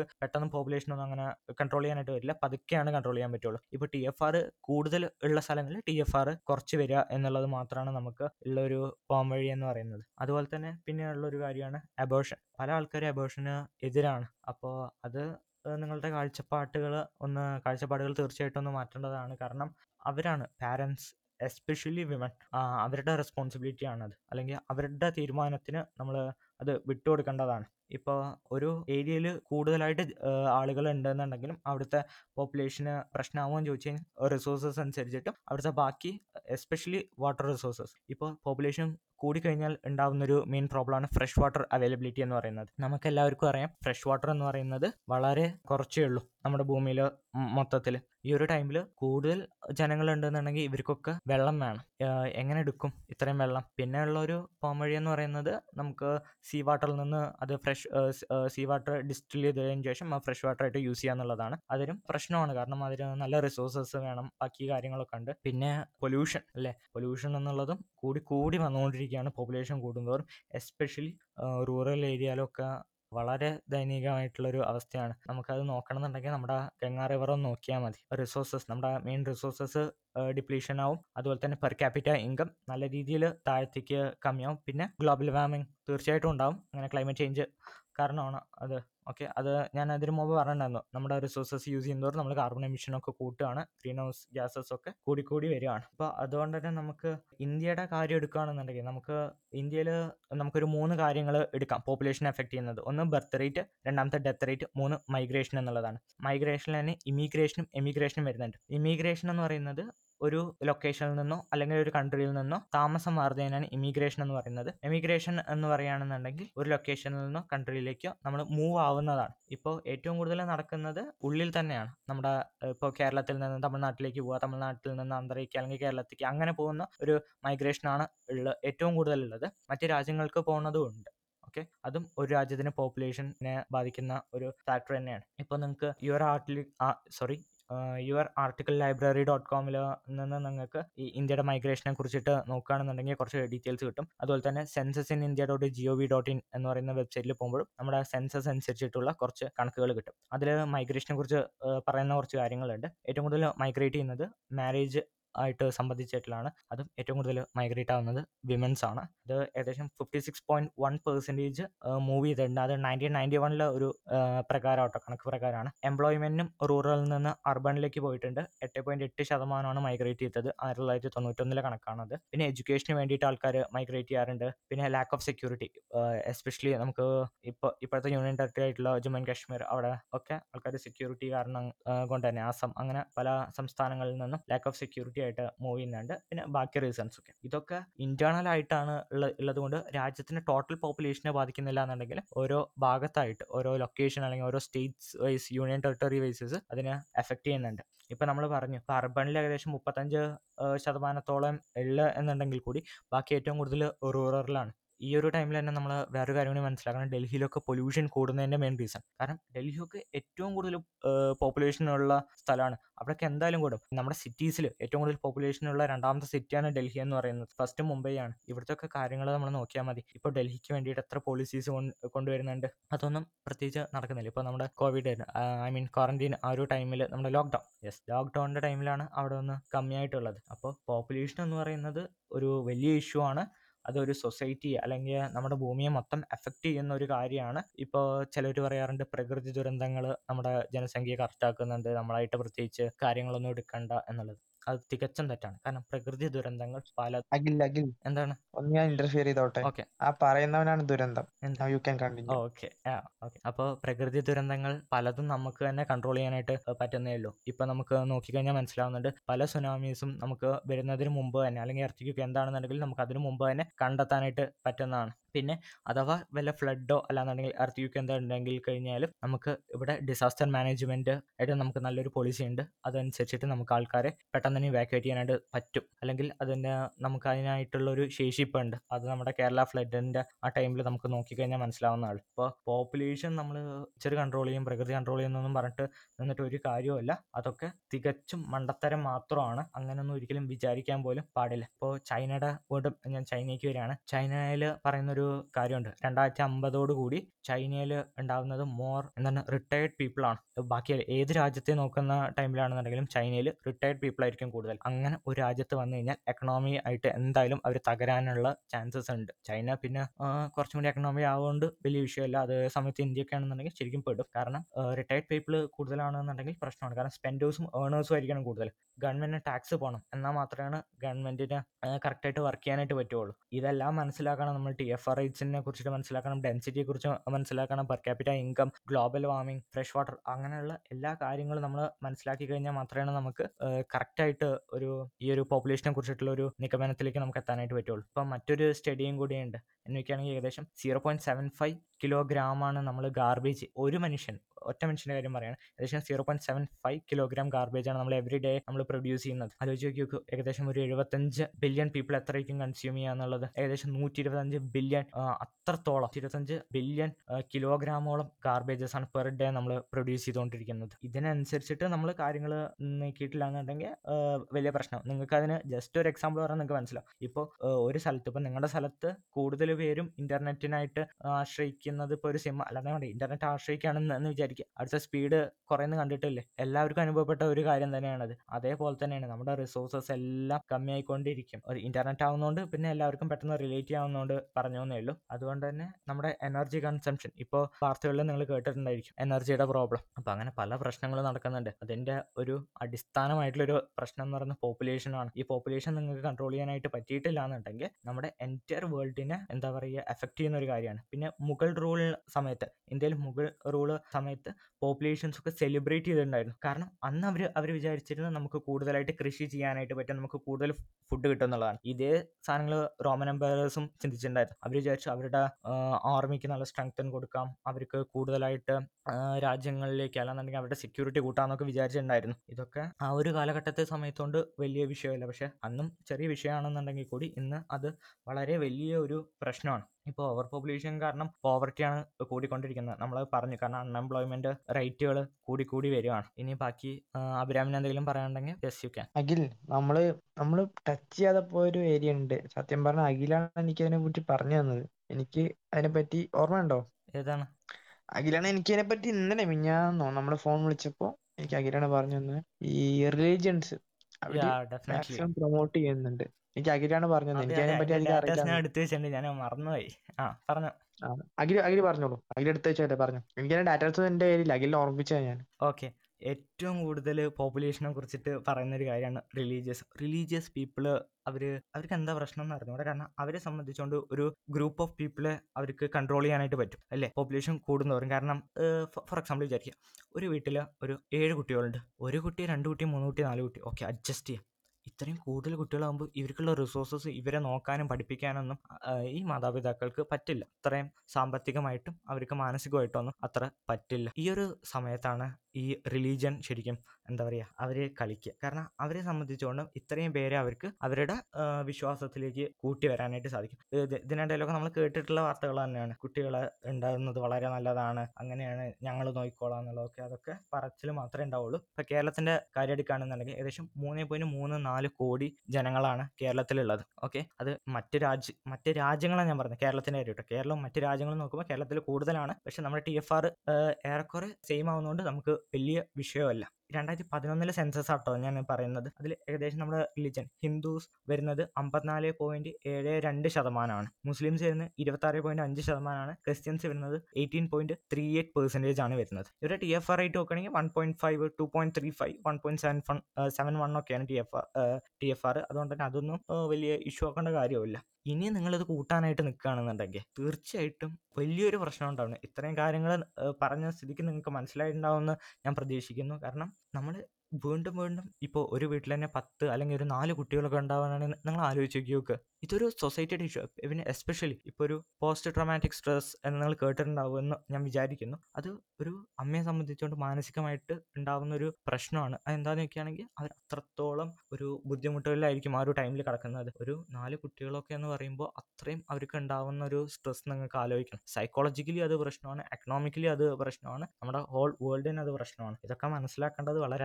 അത്യാവശ്യമാണ് ഇനി അഭിരാമ കുറച്ച് ആഡ് ചെയ്യാം. അഖിൽ പറഞ്ഞത് വളരെ ശരിയാണ് പോസ്റ്റ് ട്രോമാറ്റിക് സ്ട്രെസ് നമ്മൾ നമ്മൾ ചർച്ച ചെയ്യേണ്ട ഒരു വിഷയമാണ്. നമുക്ക് വേറൊരു പോഡ്കാസ്റ്റ് നമുക്ക് ചർച്ച ചെയ്യാം. അപ്പോൾ അതൊക്കെ സംഭവിക്കും. അപ്പോൾ നമ്മൾ ന്യൂസിലൊക്കെ കേട്ടിട്ടുണ്ട്. ജനിച്ച കുട്ടിയെ ഒരു കാരണവുമില്ലാതെ അമ്മ നിലത്ത് വീഴ്ത്തി കൊന്നു അമ്മയുടെ കയ്യിൽ നിന്ന് അറിയാതെ വീണു. അല്ലെങ്കിൽ അമ്മ അതിനെ ഉപദ്രവിക്കാൻ ശ്രമിച്ചു. ഇതൊന്നും അമ്മ വേണം വെച്ചിട്ട് ചെയ്യുന്നതല്ല.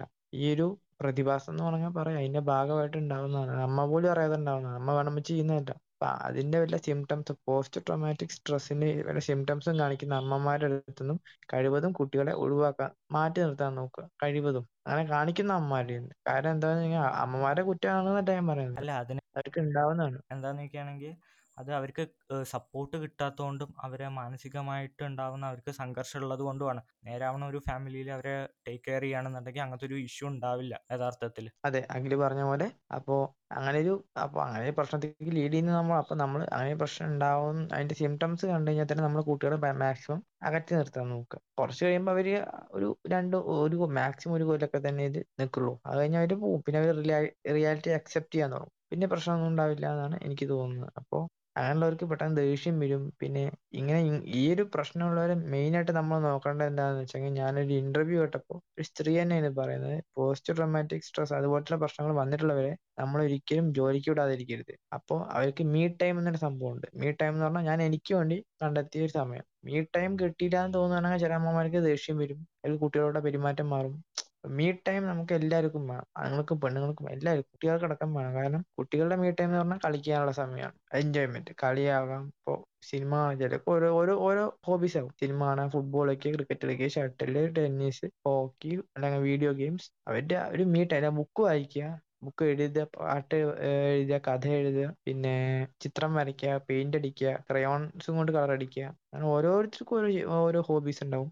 പസിൽസ് സോൾവ് ചെയ്യുക. ഓരോരുത്തർ അവരുടെ ഹോബി എന്താണെന്ന് വെച്ചാൽ അവർ ചെയ്യാൻ സമ്മതിക്കുക. ദിവസം ഒരു മണിക്കൂറെങ്കിലും അല്ലെങ്കിൽ അര മണിക്കൂറെങ്കിലും ഒരു മീ ടൈം കൊടുക്കുകയാണെങ്കിൽ ഈ പോസ്റ്റ് ട്രോമാറ്റിക് സ്ട്രെസ് പോലെ ഉള്ള കാര്യങ്ങൾ സംഭവിച്ച് നമുക്ക് ഉറപ്പുള്ള ആൾക്കാർക്ക് നമ്മളൊരു മീ ടൈം എന്തായാലും കൊടുക്കണം. അല്ലെങ്കിൽ അവർക്ക് അവർ അവരുടെ കണ്ടീഷൻ വളരെ വേഴ്സ് ആവും. ഒരു ലേഡി പറയുന്നത് തന്നെ ഞാൻ കേട്ടുള്ളൂ ഒരു ഇന്റർവ്യൂവിൽ അവർ പറയുന്നത്. അവർ അവർക്ക് അവരെ തിരിച്ചറിഞ്ഞു. അവർക്ക് മനസ്സിലായി. അവർ എന്താ ചെയ്തതെന്ന് വെച്ചാൽ അവർ മീ ടൈം കൊടുക്കാൻ തുടങ്ങി. കാരണം അവർ പറയുന്നത് എനിക്ക് എന്റെ കുട്ടിയോട് ഹാർഷായിട്ട് പെരുമാറാൻ പറ്റില്ല. അപ്പോൾ അങ്ങനെ പെരുമാറാൻ തോന്നുമ്പോൾ എനിക്ക് മനസ്സിലാവും എന്റെ മീ ടൈം കുറഞ്ഞു. ഞാൻ അന്ന് എനിക്ക് വേണ്ടി ഒന്നും ചെയ്തിട്ടില്ല. അതുകൊണ്ടാണ്. അപ്പോൾ അവർ സ്വയം അവർ സ്വന്തം സ്വയം തനിക്ക് വേണ്ടിയിട്ട് സമയം കണ്ടെത്താൻ അവർ ശ്രമിക്കുകയാണ്. അങ്ങനെ ശ്രമിക്കുന്ന ഒരു തെറ്റുമില്ല. അവർ ചെയ്യുന്നത് നല്ലതാണ്. കാരണം അല്ലെങ്കിൽ ആ ആ ആരാണെങ്കിലും അവരുടെ കുറ്റമായിട്ടല്ല പറയുന്നത്. അവരവരുടെ ദേഷ്യം മൊത്തം ഈ കുട്ടിയുടെ മേലെ കാണിക്കാൻ നല്ല ചാൻസ് ഉണ്ട്. ചിലപ്പോൾ അനാവശ്യമായിട്ട് തല്ലാം. ചിലപ്പോൾ ആ ഓരോ കിട്ടുന്ന തല്ലും നമ്മളെ ന്യൂറോൺസിന് നമ്മളെ ന്യൂറോൺസ് സ്റ്റോർ ചെയ്ത് വെക്കുന്നുണ്ട്. ഈ അമ്മ പറയുന്ന ഓരോ വാക്കുകളും നിന്നെ കൊണ്ട് ഒന്നിനും കൊള്ളില്ല. അങ്ങനെ നിന്നെ അങ്ങനെ അങ്ങനെ ഓരോ പറയുന്ന വാക്കുകളും നമ്മൾ വിചാരിക്കും നമ്മൾ മറന്നു പോകുന്ന പക്ഷെ നമ്മുടെ ബ്രെയിനിലെ ന്യൂറോൺസ് ന്യൂറോൺസ് വെറുതെ ഇരിക്കുന്നതല്ല. നമ്മുടെ ന്യൂറോൺസ് പലതും ഓർത്ത് നമ്മൾ മറന്നു പോകുന്ന പലതും ഓർത്ത് വെക്കുന്നുണ്ട് ന്യൂറോൺസ്. അപ്പോ ന്യൂറോൺസിന് ഇതൊക്കെ ഒരു ഫീലിംഗ് ആയിട്ടാണ് അവർക്ക് കിട്ടുന്നത്. ഓരോരോ അനുഭവങ്ങളായിട്ട്. അപ്പൊ അതൊരു മറക്കുന്നില്ല. അപ്പോ ചെറുതാകുമ്പോ തന്നെ കുട്ടിക്ക് ഇങ്ങനെ ഇത്രയൊരു അനുഭവം ഇത്ര വൃത്തികെട്ടൊരു അനുഭവം ഉണ്ടാക്കി കൊടുക്കണേക്കാട്ടി നല്ലത് അമ്മമാർക്ക് അവരുടെ മീ ടൈം കൊടുക്കുന്നതാണ്.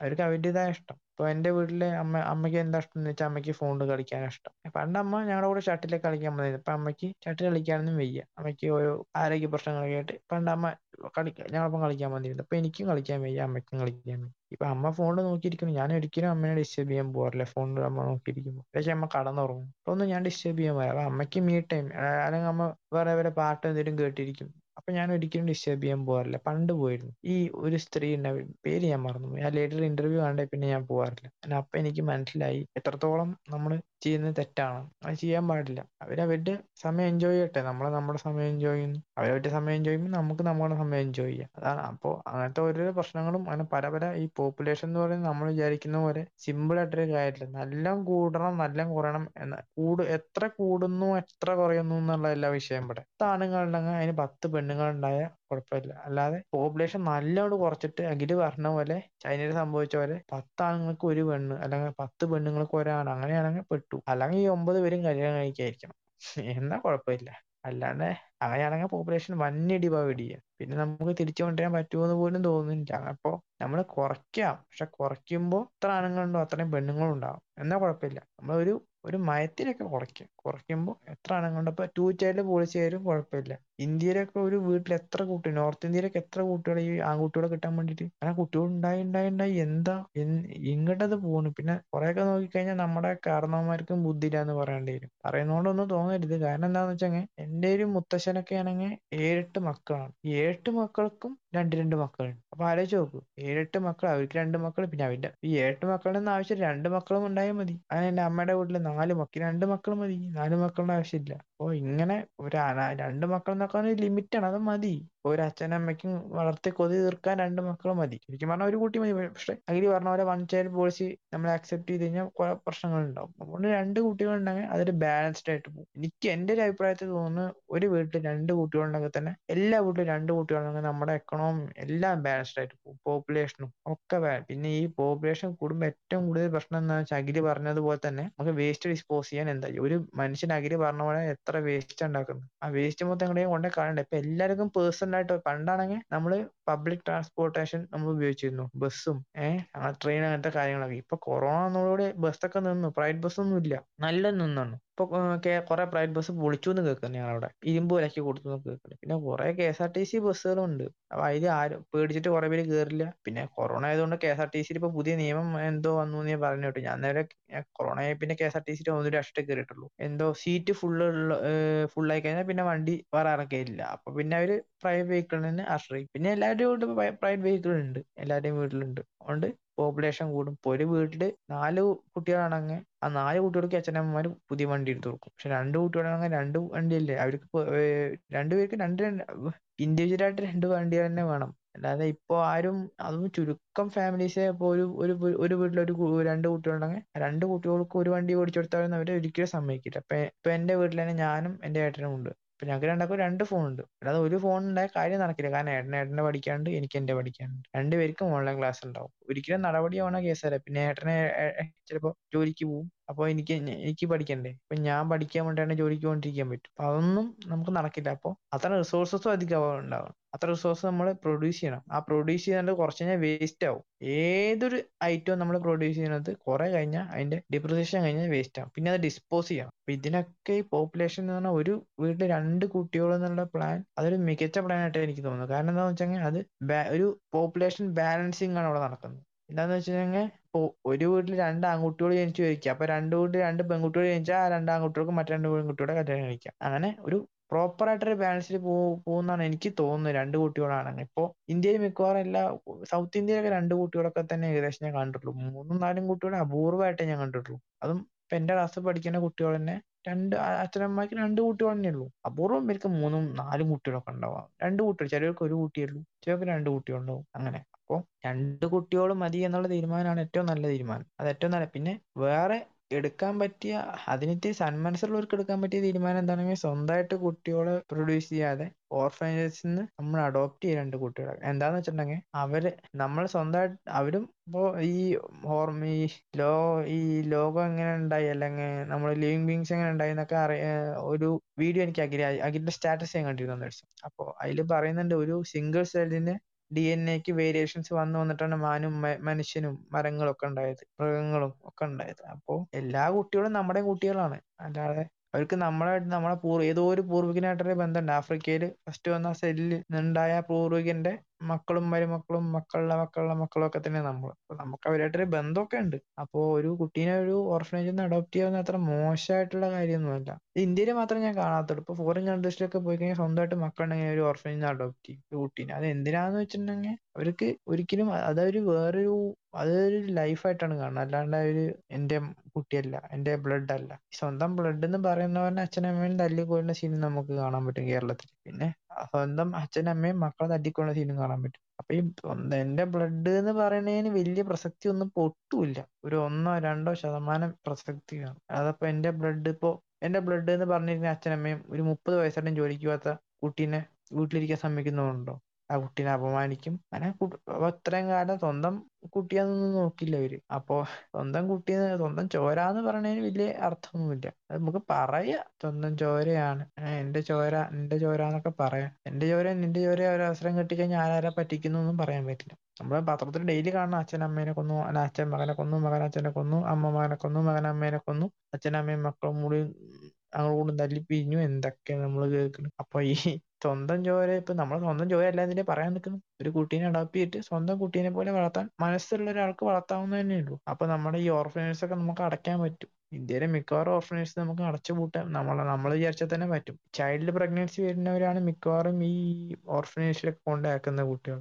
അപ്പൊ നമ്മൾ എടുത്ത് വളർത്തി കഴിഞ്ഞാൽ അതിലും വലിയൊരു നല്ല കാര്യം ഇല്ലാന്ന് എനിക്ക് എനിക്ക് തോന്നുന്നു. നല്ലൊരു കാര്യം തന്നെയാണ്. നല്ല അപ്പോ അതിലുള്ള മനസ്സാരും കാണിക്കുന്നില്ല. അത് കാണിച്ചാൽ തന്നെ നമുക്ക് ഇവിടെയുള്ള പല പല പലവിധ കാര്യങ്ങളും നമുക്ക് നിർത്തലാക്കാം. എന്താ ഈ ഓർഫനേഴ്സിന്റെ മറവിലുള്ള പൈസ തട്ടിപ്പ്. അതൊക്കെ ഇത് ഈ പോപ്പുലേഷൻ എന്ന് പറഞ്ഞാൽ നമ്മൾ ആലോചിച്ചു. നമ്മൾ എവിടുന്ന തുടങ്ങിയത്? തുടങ്ങിയിട്ട് ഇപ്പോ ചൈന ഇന്ത്യയിൽ തുടങ്ങിയതാണ്. ഇന്ത്യ ചൈന രണ്ടായിരത്തി അമ്പത് ഇന്ത്യ ഏറ്റവും വലിയ പോപ്പുലേഷൻ ഉള്ള കൺട്രി ആവും. അതൊട്ട് തുടങ്ങിയിട്ട് നമ്മൾ ഓർഫനേജിൽ തട്ടിപ്പ് വരെ അപ്പൊ പോപ്പുലേഷന്റെ പവർ ഒന്ന് ആലോചിച്ച് നോക്കും. പോപ്പുലേഷൻ എന്ന് പറഞ്ഞു കഴിഞ്ഞാൽ എവിടം തൊട്ട് എവിടം വരെ അതിന്റെ പോപ്പുലേഷന്റെ എഫക്ട്സ് പോപ്പുലേഷൻ കൂട്ടിയാലും കുറഞ്ഞാലുള്ള കാര്യങ്ങൾ എങ്ങോട്ടൊക്കെയാണ് പടർന്നു പോകുന്നത്? നമ്മൾ ഞെട്ടിപ്പോകുന്നു. വേസ്റ്റ് ഡിസ്പോസൽ അത് ഇത് നമ്മൾ വിചാരിക്കില്ല ഒരിക്കലും ഈ പോപ്പുലേഷൻ കൂടെ കുറയാന്ന് ഇംബാലൻസ് കൂടെ കുറയാന്ന് പറയാം ഇംബാലൻസ് നമുക്ക് പറയാം. ഇംബാലൻസ് ഉണ്ടാകുമ്പോഴുള്ള പ്രശ്നങ്ങൾ എന്താ? നമ്മൾ നോർത്ത് നോക്കിയാൽ തന്നെ നമുക്ക് പേടിയാവും. അപ്പോ ഇതൊരു ചെറിയ കാര്യമായിട്ട് എല്ലാവരും കാണുന്നു. ഇപ്പൊ പല ഫാമിലീസിനും ഇതൊരു ചെറിയ കാര്യമായിട്ട് കാണുന്നു. പക്ഷെ ചെറിയ കാര്യം പിന്നെ അഖിൽ പറഞ്ഞ പോലെ ചില ആൾക്കാരുണ്ട്.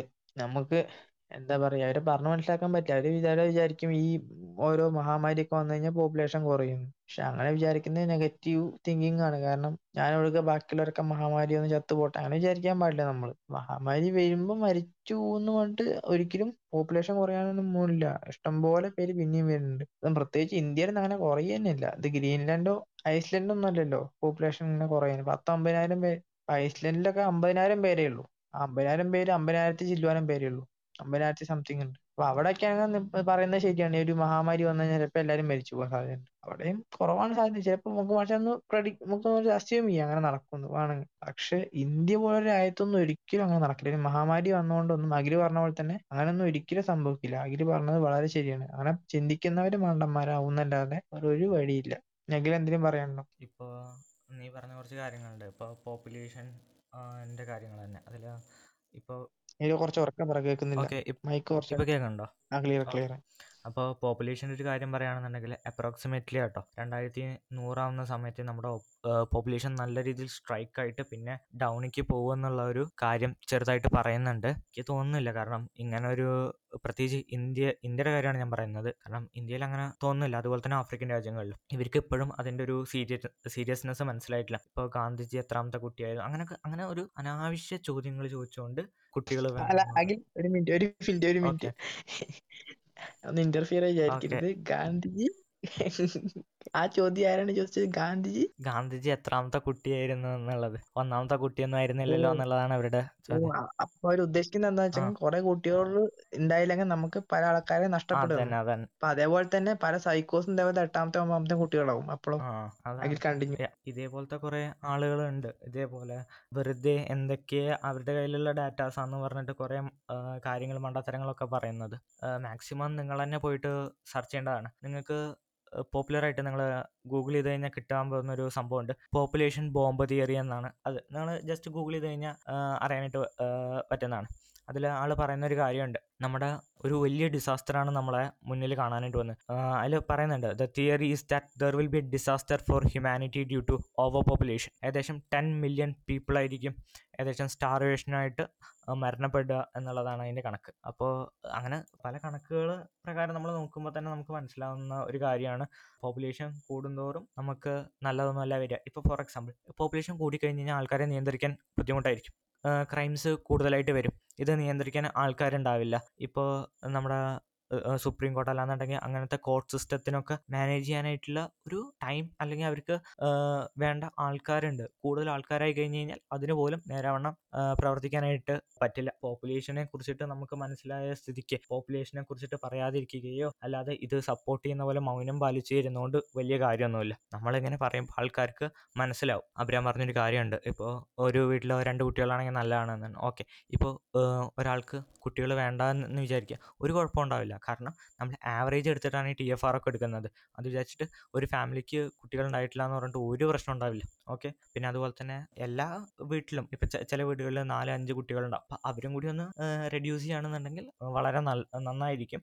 പക്ഷേ കേരളത്തെ സംബന്ധിച്ചിട്ട് ഇപ്പോൾ ഒരു പ്രോബ്ലം ഇല്ല. പക്ഷേ നിങ്ങൾ ഇപ്പോൾ കുറച്ച് പ്രശ്നങ്ങൾ വരുന്നുണ്ട്. ലൈക്ക് പോപ്പുലേഷൻ കൂട്ടണം എന്നുള്ളത്. അങ്ങനെ നിങ്ങൾ ചെയ്യാതിരിക്കുക. കാരണം അത് നമ്മൾ മനസ്സിലാക്കി നമ്മൾ പറയേണ്ടതാണ്. അപ്പോഴാണ് ആളുകൾക്ക് മനസ്സിലാവുള്ളൂ. ഇപ്പോൾ ഇത്രയും ഡാറ്റാസ് നമ്മൾ കുറേ കാര്യങ്ങൾ പറഞ്ഞിട്ടുണ്ട് ഇതൊക്കെ നിങ്ങൾ തന്നെ ഇപ്പോൾ ഞങ്ങൾ പറയുന്നത് വിശ്വസിക്കണമെന്ന് പറയുന്നില്ല. അപ്പോൾ ഈ ഡാറ്റാസൊക്കെ നമ്മൾ പറഞ്ഞിട്ടുള്ളത് ഗൂഗിളിൽ നിന്നും മറ്റ് സർവേ നടത്തിയ ഡാറ്റാസൊക്കെ വെച്ചിട്ട് ഉള്ള ഒരു കാര്യങ്ങളാണ് പറയുന്നത്. ഇതൊക്കെ നിങ്ങൾക്ക് പോയിട്ട് നോക്കാവുന്നത് തന്നെയേ ഉള്ളൂ. ഇതെല്ലാം നിങ്ങൾ പോയതിന് ശേഷം മാത്രം വിശ്വസിച്ചാൽ മതി. അല്ലാതെ ഞങ്ങൾ പറയുന്നത് അങ്ങനെ വിശ്വസിക്കേണ്ട ഒരു ആവശ്യവുമില്ല. ഓക്കെ? അപ്പോൾ ഇപ്പോൾ നിങ്ങൾക്ക് ഇപ്പോൾ തോന്നാം ഇപ്പോൾ ഞങ്ങൾ ഈ രണ്ടുപേരും എന്ത് എന്താ പറയണത് ബാക്കിയുള്ള ഇവരൊക്കെ പറയുന്നുണ്ടല്ലോ പോപ്പുലേഷൻ കൂട്ടണം പോപ്പുലേഷൻ കുഴപ്പമൊന്നുമില്ല എന്നുള്ളത്. നിങ്ങൾക്ക് ഒന്നാമത് ലോജിക്കലായിട്ട് ചിന്തിക്കാനായിട്ട് പറ്റും. മറ്റുള്ള നിങ്ങൾ അന്വേഷിക്കണം. ഒരിക്കലും നിങ്ങളുടെ അന്വേഷണം നിർത്താനായിട്ട് പാടില്ല. ബാക്കി എന്തെങ്കിലും പറയാനുണ്ടെങ്കിൽ പറയാം. അഖിൽ പറഞ്ഞ വളരെ ശരിയാണ് ഇപ്പൊ ഞങ്ങൾ പറഞ്ഞത് നിങ്ങൾ ആരും കേൾക്കേണ്ട ആവശ്യം മൊത്തം വിശ്വസിക്കേണ്ട ആവശ്യമൊന്നുമില്ല. അപ്പൊ ഞങ്ങൾ ചോദിക്കുന്നുണ്ടാവും. പിന്നെ എന്തിനാ ചങ്ങായിമാരെ ഞങ്ങൾ ഇത് പോഡ്കാസ്റ്റിംഗ് കൊണ്ട് വന്നത് കാരണം ഞങ്ങൾ രണ്ടാളും ഈ ഒറ്റരിപ്പിന് ഫസ്റ്റ് ഡിഗ്രി സ്റ്റുഡൻസ് ആയ ഞങ്ങൾ പറഞ്ഞ കാര്യം ശരിക്കും പറഞ്ഞു കഴിഞ്ഞാൽ സ്കൂളിൽ പഠിപ്പിക്കേണ്ടതാണ്. സ്കൂളിൽ പഠിപ്പിക്കാത്തത് കൊണ്ടാണ് ഞങ്ങൾക്ക് പറയേണ്ടി വന്നത്. ഞങ്ങളല്ലാണ്ട് ഇതാ ഇന്ന് എല്ലാവരെയും ബോധവൽക്കരിക്കുക വൽക്കരിച്ചേക്കുക അങ്ങനെയല്ല. ഇതിപ്പോ ഞങ്ങളെ സ്കൂളൊന്നും ഇത് പഠിപ്പിച്ചിട്ടില്ല. ഓവർ പോപ്പുലേഷൻ ഉണ്ട് എന്ന് പഠിപ്പിക്കും. ഏഹ് ഈ ജോഗ്രഫി ടെക്സ്റ്റിലൊക്കെ ഉണ്ടാവും. ഇത്ര സ്ഥലം ഓവർ പോപ്പുലേറ്റഡ് ആണ്. കഴിഞ്ഞു. എന്ത് എന്ത് എന്താണ് ചെയ്യേണ്ടത്? അതിന് എന്താ ഒന്നും ഒക്കെ ഒന്നും നമുക്ക് പഠിപ്പിക്കുന്നില്ല. ഇതൊന്നും ഇതൊക്കെ എവിടെ സ്കൂൾ ഒരു സ്കൂളും പഠിപ്പിക്കുന്നില്ല. ഓവർ പോപ്പുലേഷൻ ഉണ്ടാകുമ്പോഴുള്ള എങ്ങനെയാണ് ഫാമിലി പ്ലാനിങ് ചെയ്യേണ്ടത്? നമ്മുടെ രാ- രാജ്യത്ത് നമ്മുടെ രാജ്യത്തിനെ പറ്റി രാജ്യത്ത് എത്ര പോപ്പുലേഷൻ ഉള്ള ഉള്ളപ്പോൾ നമുക്ക് ഇനി എന്ത് പ്രശ്നങ്ങൾ ഉണ്ടാവുന്നു അതിൽ പറഞ്ഞ T F total fertility rate അതൊക്കെ എന്താ? ഒന്നും കറക്റ്റ് ആയിട്ട് അതിന് അതിനൊരു ഇമ്പോർട്ടൻസ് കൊടുക്കാതെ വേറെ എന്തൊക്കെയോ പഠിപ്പിച്ചു പോകുന്നു. അപ്പോൾ അതുകൊണ്ടാണ് ഞങ്ങൾക്ക് ഇത് പറയേണ്ടി വന്നത് ഇവിടെ വന്നിട്ട്. അല്ലാതെ ഞങ്ങൾ നിങ്ങളെ എന്ന് ബോധവൽക്കരിച്ചേക്കാമെന്ന് പറഞ്ഞു വന്നൊന്നുമല്ല. ഇത് കേൾക്കുന്ന പലരും ഞങ്ങളെക്കാട്ടിയും പ്രായം കൂടിയവരുണ്ടാവും ചിലപ്പോൾ കുറഞ്ഞവരുണ്ടാവും. അപ്പൊ ഞങ്ങളിത് അന്നേരം ഒരു ഫോൺ കോളിന്റെ ഇടയിൽ ഞങ്ങളെ ഡിസ്കഷനിൽ കയറി വന്ന ഒരു ടോപ്പിക്കാണ്. അപ്പൊ ഞങ്ങൾക്ക് തോന്നി ഇതിനെ പറ്റിയിട്ട് ബാക്കിയുള്ളവരോടൊന്ന് പറയണമെന്ന് തോന്നി. അതുകൊണ്ട് പറഞ്ഞതാണ്. നിങ്ങൾക്ക് എങ്ങനെ വേണമെങ്കിൽ എടുക്കാം. പോസിറ്റീവ് ആയിട്ട് എടുക്കാം നെഗറ്റീവ് ആയിട്ട് എടുക്കാം. ഇവന് ഇവന്മാർക്ക് വേറെ പണിയൊന്നും ഇല്ല അങ്ങനെ വേണമെങ്കിൽ എടുക്കാം. നിങ്ങൾക്ക് അങ്ങനെ തോന്നുന്നവർക്ക് വേണമെന്ന് അഖിൽ പറഞ്ഞ വെബ്സൈറ്റിൽ കയറി നോക്കാം. അല്ലെങ്കിൽ നിങ്ങൾ ജസ്റ്റ് ഒന്ന് ഗൂഗിൾ ചെയ്ത് നോക്കാം ഞങ്ങൾ ഈ പറഞ്ഞ കാര്യങ്ങൾ ശരിയാണോ? അല്ലെങ്കിൽ ഒന്നും വേണ്ട നിങ്ങൾ അത്രയും വിശ്വാസമുള്ള ഏതൊരാളത്ത് ചോദിച്ചാലും നിങ്ങൾക്ക് അറിയാം ഇതുകൊണ്ടുണ്ടാകുന്ന പ്രശ്നങ്ങൾ എന്തൊക്കെയാണ്? അപ്പോൾ നമ്മളെ ഈ പണ്ട് എനിക്ക് ഈ ഒരു പാത്രത്തിൽ കണ്ട പരസ്യം എനിക്ക് ഓർമ്മ വന്നു. ഈ കോൺട്രസെപ്റ്റീവ് ഡിവൈസസിലെ ഒരു ഡിവൈസാണ് കോപ്പർട്ടി കോപ്പർട്ടി എന്ന് കേട്ടിട്ടുണ്ടോ? കേട്ടിട്ടുണ്ടാവും. കോപ്പർട്ടി എന്ന് പറഞ്ഞു കഴിഞ്ഞാൽ ഈ പ്രഗ്നൻസി ഉണ്ടാകാതിരിക്കാൻ വേണ്ടി ഉപയോഗിക്കുന്ന എന്തോ സാധനമാണ്. കോപ്പർട്ടി കുട്ടി ജനിക്കാതിരിക്കാൻ വേണ്ടി. കുട്ടീനെ വൂമ്പിൽ വെച്ചിട്ട് തന്നെ എക്സിക്യൂട്ട് ചെയ്യാൻ വേണ്ടി ഉപയോഗിക്കുന്നത്. അതായത് വയറിന്റെ ഉള്ളിൽ വെച്ചിട്ട് കൊല്ലാൻ വേണ്ടി ഉപയോഗിക്കുന്നത് മ- പച്ച മലയാളത്തിൽ പറഞ്ഞു. അപ്പോൾ ഒരു കുട്ടി ആ കോപ്പർട്ടി ഉപയോഗിച്ചിട്ടും കുട്ടി എണീച്ചു ജനിച്ചു വന്നു. എങ്ങനെയോ. എങ്ങനെയാന്ന് എനിക്കറിയില്ല. എന്തോ ഒരു എന്തോ ഒരു പ്രശ്നം ഉണ്ടായി അങ്ങനെ കോപ്പർട്ടിയുടെ യൂസേജ് ശരിയില്ല. എന്നിട്ട് അത് യൂസ് ചെയ്യാൻ അറിയാത്തവൻ യൂസ് ചെയ്തിട്ടാണോ എന്താന്ന് അറിയില്ല. ആ കുട്ടി കയ്യിൽ കോപ്പർട്ടിയും പിടിച്ച് ജനിച്ചു വന്നു. അപ്പോ പത്രങ്ങളൊക്കെ വലിയ ഹൈപ്പിൽ കൊടുത്തിരുന്നു. അത് ആ കുട്ടിയുടെ വിജയമാണ്. കുട്ടി കയ്യിൽ കോപ്പർട്ടിയായിട്ടാണ് ജനിച്ചു കയ്യിൽ കുട്ടീനെ പിടിച്ചിട്ടാണ് ജനിച്ചു വന്നത് അപ്പോൾ കോപ്പർട്ടി കയ്യിൽ പിടിച്ചിട്ടാണ് കുട്ടി ജനിച്ചു വന്നത്. അപ്പോൾ കുട്ടി എന്ത് ചെയ്തു? വിധിയെ മറികടന്നു. ഉണ്ടയാണ് ഉണ്ട. കുട്ടി വിധിയെ മറികടന്നതല്ല എന്താ ഉണ്ടായെന്ന് വെച്ചാൽ കുട്ടിയുടെ ദുർവിധി. കാരണം ഈ കുട്ടിയെ വേണ്ട വേണ്ടാന്ന് അച്ഛനമ്മയും തീരുമാനിച്ചത് എന്തുകൊണ്ടാവും? അവരൊന്നില്ലെങ്കിൽ ഫിനാൻഷ്യലി പ്രിപ്പയർഡ് ആവില്ല അല്ലെങ്കിൽ മെന്റലി പ്രിപ്പയർഡ് ആവില്ല. ഏഹ് ഫിനാൻഷ്യലി മെന്റലി ഇങ്ങനെ കുട്ടീനെ വരാൻ പ്രിപ്പയർഡ് അല്ലാത്തൊരു ഫാമിലിക്കാണ് കുട്ടി വരുന്നത്. ഏഹ് അപ്പൊ കുട്ടിയുടെ കുട്ടിയുടെ ഉം, ധീരത അല്ല ഇവിടെ പ്രശ്നം. കുട്ടി കുട്ടി ഇനി വളർന്നു വലുതാവാൻ എന്ത് ചെയ്യും? മെന്റലി പ്രിപ്പയർഡ് ചിലപ്പോ അമ്മ അമ്മ അച്ഛനും ആരിലും ഒരാളെ അങ്ങനെ രണ്ടുപേരും മെന്റലി പ്രിപ്പയർഡ് ആവില്ല. ഏഹ് ഫിനാൻഷ്യലി പോട്ടെ. ഫിനാൻഷ്യലി നമുക്ക് പൈസ എങ്ങനെയും ഉണ്ടാക്കാന്ന് പറയാം. ജോലി എടുത്തിട്ടോ എങ്ങനെയും ഉണ്ടാക്കാം. കടം മേടിച്ചിട്ട് ഉണ്ടാക്കാന്ന് മെന്റലി പ്രിപ്പയർഡ് ഇല്ലാന്ന് കുട്ടി. ആ കുട്ടിയുടെ ജീവിതം എന്താവും? ഇപ്പോൾ പല മാധ്യമങ്ങളും പറയുന്നത് ആ കുട്ടിയുടെ വിജയമാണ് ആ കുട്ടി വിധിയെ മറികടന്നു വന്നു. എന്ത് മറികടന്നു വന്നു? ആ കുട്ടിയുടെ ദുർവിധി അത്ര എനിക്ക് പറയാനുള്ളൂ. അല്ലാണ്ട് എന്താ ആ കുട്ടി കുട്ടി അതൊരു ആക്സിഡന്റിലായിരുന്നു ആക്സിഡന്റ് പ്രഗ്നൻസി ആയിരുന്നു. ആ കുട്ടി ഇനി ജനിച്ചു വന്നിട്ട് എനിക്കറിയില്ല. ചിലപ്പോ അല്ല അവർ ഇനിയിപ്പോ ആ സിറ്റുവേഷൻ അനുസരിച്ചിട്ട് അഡാപ്റ്റ് ആയെങ്കിൽ ആ കുട്ടിക്ക് നല്ലത്. കാരണം കുട്ടിയുടെ ഭാവിയാണ് പോകുന്നത്. കുട്ടീനെ കുറ്റം പറയാനും പറ്റില്ല. കാരണം കുട്ടിക്ക് ഇതൊന്നും അറിയാതെയാണ് സംഭവിക്കുന്നത്. പക്ഷെ കുട്ടിയുടെ ദുർവിധി എന്നേ പറയാനുള്ളൂ. അപ്പോ ഇങ്ങനത്തെ ഓരോ ന്യൂസ് വരുമ്പോഴും നമ്മളെ തെറ്റിദ്ധരിപ്പിക്കാൻ മാധ്യമങ്ങൾക്ക് നന്നായിട്ട് സാധിക്കുന്നുണ്ട്. എല്ലാ മാധ്യമങ്ങൾക്കും ഒന്നിനും നമ്മൾ കുറ്റം പറയുന്നില്ല എല്ലാവർക്കും സാധിക്കുന്നുണ്ട്. അത് അവരുടെ വിവരില്ലായ്മയാണോ അതോ അവർ വിവരമില്ലാതെ നടിക്കുകയാണോ? അതോ അങ്ങനത്തെ ഒരു മാസ് ന്യൂസ് കൊണ്ടുവന്ന അവർക്ക് കുറെ റീച്ച് കിട്ടുന്നുള്ള തോന്നലാണോ? ഒന്നും അറിയില്ല. എന്തെങ്കിലും പറയണ്ട എങ്കിൽ പറയൂ. നമ്മളിപ്പോ കുറേ നേരം ഇതിനെ കുറിച്ചിട്ട് വിഷയത്തെ കുറിച്ചിട്ട് കുറേ സംസാരിച്ചു. അതിൽ നമ്മൾ പല വിഷയങ്ങളും ചില വിഷയങ്ങൾ ബ്രീഫായിട്ടൊക്കെ നമ്മൾ പറഞ്ഞു പോയിട്ടുണ്ട്.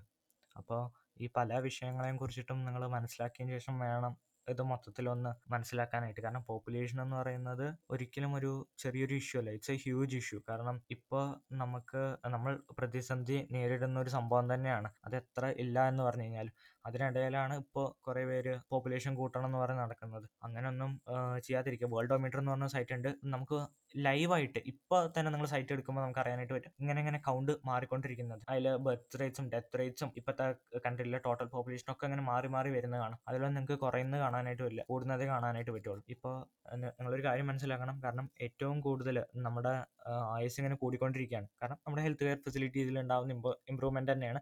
വളരെ നല്ല കാര്യമാണ്. അപ്പോൾ അത്രത്തോളം പോപ്പുലേഷൻ കൂടും. കാരണം ഇപ്പോൾ ഒരു കുട്ടി ജനിച്ചാലും രണ്ട് കുട്ടി ജനിച്ചാലും മൂന്ന് കുട്ടികൾ ജനിച്ചു കഴിഞ്ഞാലും ബാക്കി ആളുകളും ഉണ്ട്. ഓക്കെ ഈ ജനിക്കുന്ന കുട്ടികളെ വെച്ചിട്ടല്ല നമ്മൾ പോപ്പുലേഷൻ നോക്കുന്നത്. എത്ര പേര് ആ ഒരു സമയത്തുണ്ട്. അതിനനുസരിച്ചിട്ടാണ് നമ്മൾ പോപ്പുലേഷൻ നോക്കുന്നത്. ഓക്കെ ഡെത്ത് റേറ്റ്സ് എപ്പോഴും കമ്മിയായിരിക്കും. ബർത്ത് റേറ്റ്സ് കൂടുന്ന ടൈമിൽ ഓവർ പോപ്പുലേഷൻ ആയിരിക്കും. ഓക്കെ ഡെത്ത് റേറ്റ്സ് കൂടുകയും ബർത്ത് റേറ്റ് കുറയുകയാണെന്നുണ്ടെങ്കിൽ അതിന് ഡിക്ലൈൻ വരും പോപ്പുലേഷന് ഇത് രണ്ടും വരാതെ നമുക്കൊരു സ്റ്റാഗ്നന്റ് ആയിട്ട് പോകണം ഓക്കെ ഈക്വൽ ആണ് എന്ന് ഞാൻ ഒരിക്കലും പറയില്ല.